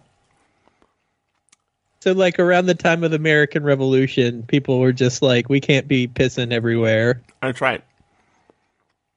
And and they weren't. It's not like they were saying, "I'm gonna you, I'm gonna urinate, urinate all over everything." I'm gonna, I'm gonna go for a U. Well, you, well, well, you, but, but urinate comes from Latin. It's it's often the Anglo-Saxon words that get um, elided like this. Speaking of which, did you know that uh, caffeine and urea are related? They're both they're both chem, they're both biological chemicals. So they're Urea is a is a precursor to making caffeine, and um, wait. Uh, no, it is. I, I, I love this. We're getting really warmed up today, aren't Here's we? what happens. Jesse Hold Jesse on. does a lot of studying, and Paul says that can't be true. oh, if, if, if synthetic caffeine Thank you very much. produced by chemical synthesis of urea as a raw material. So all those that's um, that's not and- that's not how it happens in the plant. I didn't say that. You, you you said it's a precursor. You said you said Correct. urea is a precursor to caffeine, which is only true in synthetic caffeine. All you mean So like all the energy drinks that everybody's chugging? They're pee. They're not pee. They're turning it into pee. That what, what's funny is they make urea, which is very close to urine, right? Um, and it's also close to ammonia uh, chemically. And what what they do is they convert it up upscale it, um, and then it, you you put it in you, and then your body converts it back into something that it can process uh, out of you. It's fascinating. And get this, Paul. Another thing you're going to have to look up because you won't believe me. I it's from- that I won't not It's from you. It's like coal like tar What's what's from coal tar? caffeine. Which caffeine is the kind that they put in energy drinks and anything that has added caffeine, like Mountain Dew or whatever. They they actually process it from coal tar, and um, now they do it from petroleum. It's amazing. Paul's furiously typing. I'm, I'm, Wow, they live. I am. I- I'm curious as to yeah, um, where where it's natural occurrence. Not natural, synthetic. Right. And I mean, guess synthetic. and guess what I- evil I- corporation is responsible, other than Coca Cola? It's Mo- Coca-Cola would be my guess. It's Monsanto. In fact, Well, that- that- Monsanto, That, does, that does not surprise me. Monsan- Monsanto got their big first contract was with Coca Cola. Oh, turning coal tar into caffeine. That's exactly what it was. They have all these Synthetic- beverages and they can't get. caffeine. was first. Okay, do you know who first developed synthetic caffeine, Jesse? Uh, I know that Monsanto's job was to do that, but I do not know the inventor. Well, you know what what country was was first. first Oh well, if if this is like a trivia and I need to guess, it's always Germany. It is it is it is actually Nazi Germany. Well, I don't know about Nazi Germany, but It definitely was Germany. not Nazi Germany. It was the Yeah. was the first. The Germans they- are really big into chemistry. Oil with all you know. They did. When you have a country with out of limited out of coal tar. when you, when- when you limit when you have limited uh, natural resources, you got to do what you got to do. They were doing that before World War One, though, as well. They invented amphetamines. And actually, actually, I mean, you're mentioning coal tar. Actually, um, according to what I'm reading here, synthetic caffeine comes from ammonia. Actually, Remember what I was saying? Ammonia and urea are closely related. well, well, the, well, the, ammonia, ammonia, urea, urine, uric acid are all possible uh, end, end states for wastes for various organisms, which the organism picks uses um, to, uses one to based on its environment. Generally, the more aqueous an environment, the more way they can get away with things with ammonia. Whereas if we tried to use ammonia as a waste product, it'd be bad because it would, t- it would kill us. but like creatures that live in the desert tend towards more things like uric acid, which they, they can excrete as physical. It's a matter of much water. There's a little poopy. Well, yeah, well, well, yes. They, they basically poop uric acid. It, I, I mean, I mean, we produce uric acid too, but in only tiny amounts because it's non-soluble. We, we, we stick with urine because you, know, I'm glad we got you talking about the pee-pee. you got me talking. You got Well, me yeah, about it's like wow, Paul knows a lot about this. Um, I, I have a, I have a BA in biology. I don't use Oh, it in my- okay. I, I don't have my I use it in my job or anything, but you know, you, that that that's that's. I mean, you, you kicked my bio, biology brain into high gear again. I just figured you learned this reading science fiction. No, this is stuff I actually learned in a classroom. I learned lots of things in science fiction, but I learned this in a classroom. Hmm. I'm trying. I'm trying to find a particular poem, um, and it's not on my website for some reason.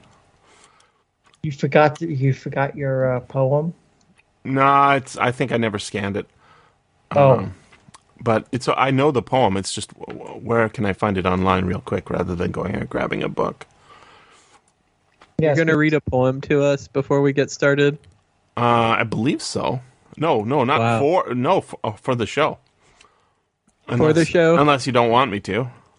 Oh no, I'm I'm I'm down. Okay. It's uh I uh you know we accept all comers here. Good, good. Except my high voice.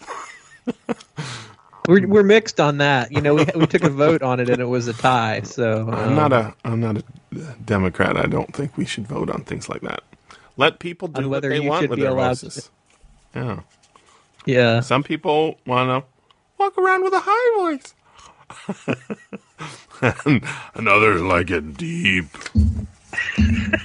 um, dreams are messages from the deep. Uh, yeah. Speaking of which, did you see the dream I had last night? Kind of embarrassing. I did not see the dream you had last night. Oh my god, it was so but I, embarrassing. I, I, I, I, I spoiled the opening of Dune there before bef- before before the movie even starts. Before, well, now I can't read the book. I'm talking about the movie. Now I can't the watch the book. As the, as the opening credits, where it says Warner Brothers, you hear this weird distorted voice saying "dreams are messages from the deep," and then it launches into the movie. It's a very strange. It's like it takes two seconds and it's gone. It's like, what the heck was that? I don't think that's a line But it was from the book. interesting to that? watch. It's, it, was, it was interesting to watch uh, Dune with someone who had never seen or read the books or anything. I had to explain a lot. We, we paused. We paused the Lynch movie. So you're saying ex- you should have got some of the that uh, that movie money, helping No. people. no, because you, you friends friendship is universal. So Alright. you you are a you are a gorilla. What the hell? No, this one is um Let, from let me. five thirty Covert a.m. resistance group. Should I should I read this out loud? Yeah, go for it. dreamt I was working for a convert re- a covert resistance group. We were looking to acquire arms in Tanganyika. In an, in an effort to avoid being burned, I did a stealth reconnaissance uh, of a supposed student group's cache of on a university campus, dressed all in black with black makeup all over. I snuck into the quad at 3 a.m. But suddenly, the campus theater door opened and dozens of students exited. An audience from some late night production. C- cornered, I stepped into the darkest shadows, ninja style, but the exiting crowd kept approaching. When they turned a corner, my corner, I fell in with them and avoided eye contact. The throng carried along into another building, some sort of late night cafeteria. Inside, under the dim lighting, I broke away and made for the roof, suddenly overhearing a familiar voice, that of the group's leader I was to get weapons from if he had them. Um, sorry, I'm not a great narrator. I slept into I slipped into a store room and searched the space, scrambling for more uh, for some normal set of clothes to get into. I found a towel, some shorts, and a hot water heater. Letting out some water, boiling hot, I soaked the towel and stripped. Soon I was removing a ventilation gate grate and climbing uh, through into a steam tunnel. I scrubbed my hands and face, dumped my black clothes, and followed the pipes. At some hub hundreds of feet into the tunnels, I found the student arms cache and soon found students were approaching from another direction. I panicked. Wearing only the shorts, I threw the dirty towel atop an inaccessible pipe and climbed into a half empty a half empty munitions crate. There I hid, fearing they'd open the crate at any moment. I could do nothing, just wait while the group talked in a Bantu Creole. And that was the end of your dream. No, there's one more, isn't there? Oh no, I guess that's it. Yeah, um, it's very hard to capture exactly what happened. There was something more uh, involved in the theater. Um, You were going full Justin with the the black makeup. you know what I think did that? I was watching Star Trek last night, and the episode was uh, "Let That Be Your Last Battlefield," which is the one where there's a guy with black on r- the right side of his Oh. face and white on the left side of his face, Oh, and there's yes. another guy who's hunting him, who's vice versa, and they're like really upset that these monochromatics are like they don't get their grief. And uh, so I think that Right, that's probably it, what he caused it. Black on the other side of his face. That That's right. Evil. It's, Yeah. it's, it's, not, it's not a subtle movie. No episode. It's really any it's no, it's not subtle at all, but it was it really gets past defenses because what can you say? It- it's what's presented to you, right? And uh, I'm not sure like how I knew uh, I was in Tanganyika exactly, but that's the word that came to mind. Tanganyika is not even a country. I never said it was. It's a It's a region. it's a region of uh, Congo, although it used to be a country. Well, it's also a region of Tanzania. Uh yes. Um the problem is is it all changes hands a lot and uh but uh yeah, pretty sure it was a because I'm saying it was a a Bantu Creole because I didn't understand it, but I honestly it was a dream and it, it was like I was in the locker or whatever. So I can't tell you exactly. But yeah, I- it is kind They of were full probably Justin. just speaking Swahili, Jesse. Uh, that's entirely possible. But for some reason, I thought it was a Creole because um, I thought I could understand some of the things they were saying, you know? Oh yeah. What what kind of things were they saying that you understood? Uh, like I, I was knowing what was going on at the production. They had seen it was like, uh, it was like a, some sort of um, ceremony honoring a bunch of people. And then there was like, uh, uh, you know, little skits and stuff. And, and they were, there was like some celebrities in the, uh, in the, the group. But um, I also like I was kind of sh- ashamed, but I didn't really put it in there. But basically, we might have been trying to steal their weapons as well, rather than buy them, which is kind of shameful. But um, I, I can't guarantee that. It was like sort of, I don't even know like, why am I there? Why am I doing these things? it's just what's happening, right? And even saying it was me is kind of hard to say. Uh, Do you have dreams that are not? not don't Yeah, I have dreams where? I'm not in them at all. You know, it's just like a movie I'm watching or whatever. That's interesting. I I know. mean- it's very strange. I mean, I've sometimes had third person dreams, but I'm Yeah. always a character or a version of me as a character. I've never had a dream where I'm not physically present in some or a version of me isn't present. It's the I one don't from have dreams about other people. Three days ago, maybe I didn't have a dream, uh, me in it. Dreamt of a kind of Casablanca on a train. Near the end, I was taken to a coal cart. You seeing a pattern here? Uh, where I was handcuffed to an iron railing. There, my kidnapper, oh, I guess I am in it, who was looking for revenge, left me after giving a little speech. he pulled out a 45 automatic, tapped it twice on the coal car's wall, then left uh, for the train's engine. About a minute later, a tall woman we'd thought killed in an earlier scene arrived from the baggage car, 45 in her left hand, and her own decapitated head in her right hand, held tight against her hip. Her speech was even shorter. determined Wow, to determined to live long enough for revenge. She asked where my kidnapper had gone. I told her. On her way through the engine, she too twice tapped her 45 on the iron wall of the coal car. Then What is I, the tapping of the gun? why are you asking that? me? It's your dream. That's I had I heard a third tap as she stumbled through the the way my kidnapper had gone. On the floor beside the black blood trail her decapitated head had left was an iron key ring and the key to my handcuffs. I dragged it closer with an outstretched foot. As I unlocked myself from the iron railing, I heard two gunshots. It should be TW, it's TO here. Compelled to look, I hesitated at the engine door- car doorway, shook my head, then turned and went through the baggage car. Credits rolled. So I, I think that double tap is uh, uh, like Obama. 'Cause What is that double, tap Obama? What is that's that? his that's his you know his his signature move, the double tap with the drone. The drone comes in. Yeah, it's like a there's a wedding, right? And they they drone it, and then they That's wait. Not, tw- that- that's not a signature move, Jesse. uh, uh, I'm afraid it is, Paul. double tap? No. I Type in double I tap think you're Obama. reaching there. Type in double tap Obama. It's his signature move. I mean, he has well, he has ones he does on the dance floor too, but I'm not talking about that one. But I think that's where where it came from because I had mentioned that in a earlier that week or this week or whatever. Oh, there's a Fu Manchu dream. Um, so the Star Trek communist says. Star Trek Generations is a Christmas movie and will be played on a loop until the new year. He's I gonna will die, on this hill. there you go. Star Trek Generations is a Christmas movie? I think it is actually. Isn't there Um, like a Christmas scene with like Kirk? Yes, there is.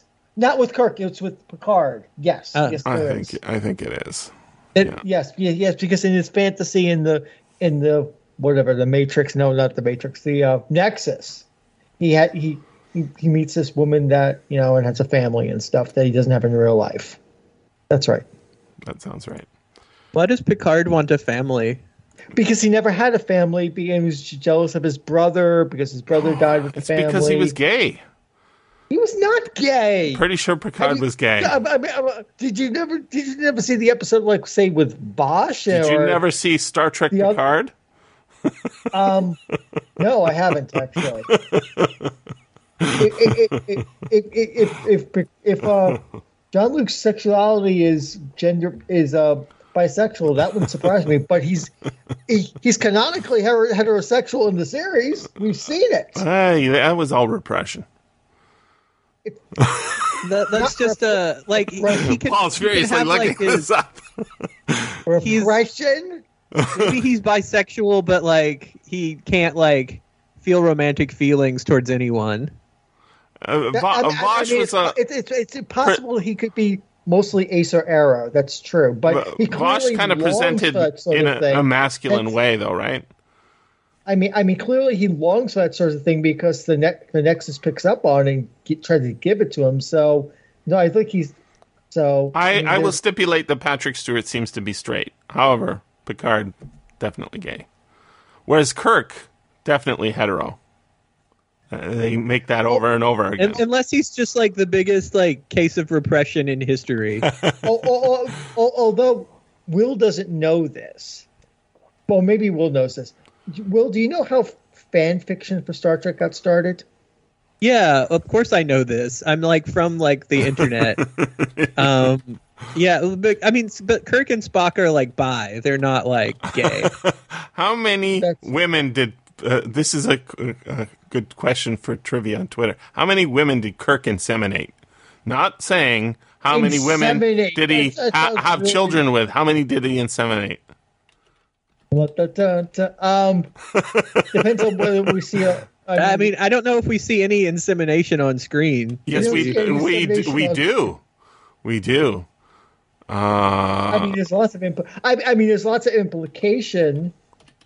I mean, I mean, I mean, sure, sure, sure is that Native American woman he was clearly married to and clearly was. she wasn't. She was from another planet. She wasn't American.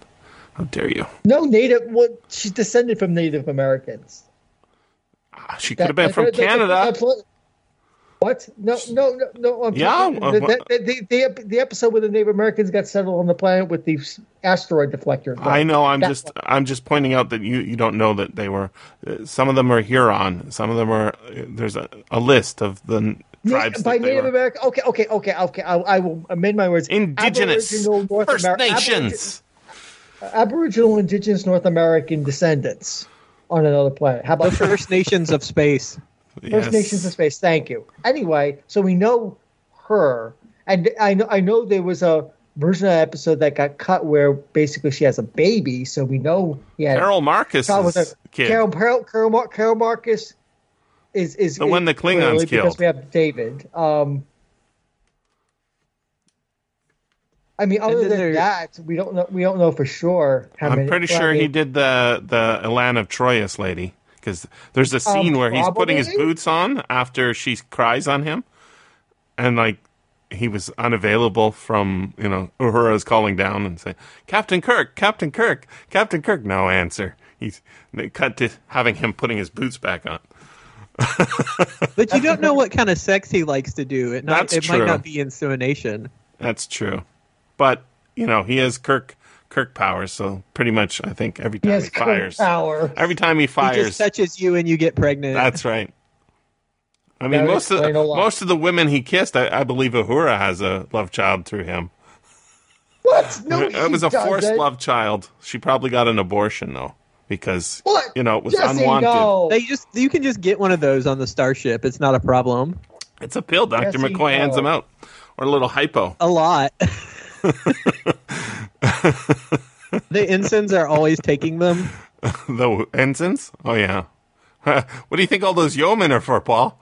That's what I meant, yeomen. All the yeomen are always taking them. Uh, the yeomen pass them out and take them. They're like candy. Um, No. You keep you keep them in the your yeoman your weird yeoman haircut is just full of abortion pills. No. No. No. I can't believe I just made a recording of myself saying the yeoman haircut is full of abortion pills. Um, I, I, I unfortunately am not. I will die on this hill. I don't have. I don't have this blackmail. I had uh, I, I tweeted about uh, the coffee cups on on Star Trek, how you know Kirk and uh, crew are always getting served coffee on the bridge, and there's like no garbage can. So I postulated a theory that they're edible, so they, after they finish drinking. oh, maybe You I sent. Maybe uh, you saw this one, Will. After they You finish, sent it to me in my side. there you go. Yeah, after they It's- finish drinking the coffee, they just eat the cup. And since it's styrofoam, they have to get it like transported out, of yes. their belly. Yes, because otherwise it would be bad. I, th- I that's probably why there's no toilets on the ship either. They just beam everything out of space. You just go like lie down for a while, and uh, there's like a device in the room that beams all the shit into space, It's and cleaner and that the way. and the pee too. They don't even reprocess it into ammonia for the coffee. Ah. It was either this Paul or the voice. I'm, I'm sorry that like uh, I'm sorry that I've created a, a situation for you to be tortured in, Paul. Ah. Although you do seem to knowingly go into these situations with Jesse an awful lot. I'm not a masochist, honest. It's not my stuff. this is my this is not my happy place. All right. What, we're just talking about Star Trek. Tanganyika. Do you? So did you? Did you find the poem you're going to read? Yeah, I di- uh, it's a comic book adaptation, but it's fine because it's the same text. Cool. Who's the poem by? Oh, that would be telling. Oh, okay. You gotta. who's who's that line All right. from? Oh, I know. That's from The Prisoner. Another That is Paul from the prisoner. Yeah. Where am I? Where, who is number one? That would be telling. You Yeah. are number 6 Number six. Number six. It's a it's have you ever watched that show, Will? The Prisoner? I've seen like one episode of it. I really need to watch it. It's really weird the way like the dialogue is very dreamlike, so questions don't get answered. They're answered Question- with other Question, questions. que- que- questions are prisoner prisons for others. Answers are a prison for oneself. Okay, I think that's I think that's actually uh, good wisdom That there, is- Paul. that- that Don't say it's from a song though, please. No, it's a quote from the prisoner. Ah, It's one of the signs in the Bureau of Labor. is that okay? Questions are a burden for others. Answers are a prison for oneself. Yep. Yeah, one of the So- ways of reading that show, uh, Will, is that it's it's uh it's a communist utopia. Um, I It think, is not a utopia. Well, I think it. I mean, you know, you get It's, housing. it's a repressive police surveillance state. That's what it's it it's that too. It's that too. But um, that's one of the ways of reading it. Um, it is a surveillance state for sure. Um, but is it to protect the Protect other people. Pop. no protect the island's location?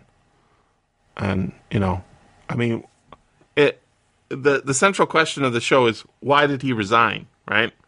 And I think the answer is because Spy. being a spy like this is fucking evil, is why.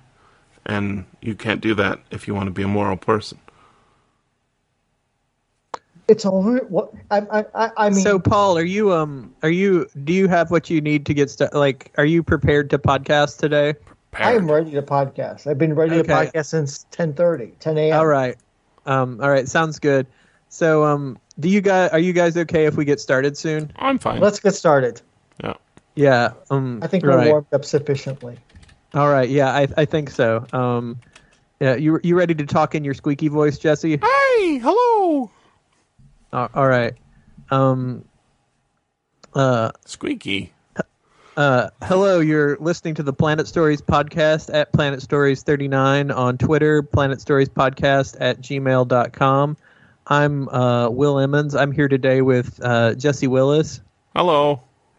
Jesse is the mastermind behind the SFF audio podcast. I'm also here with uh, Paul Weimer. Good morning. Paul is a podcaster at SFF Audio and uh, Skiffy and Fanty. He's also a reviewer. You can see his reviews at uh, Skiffy.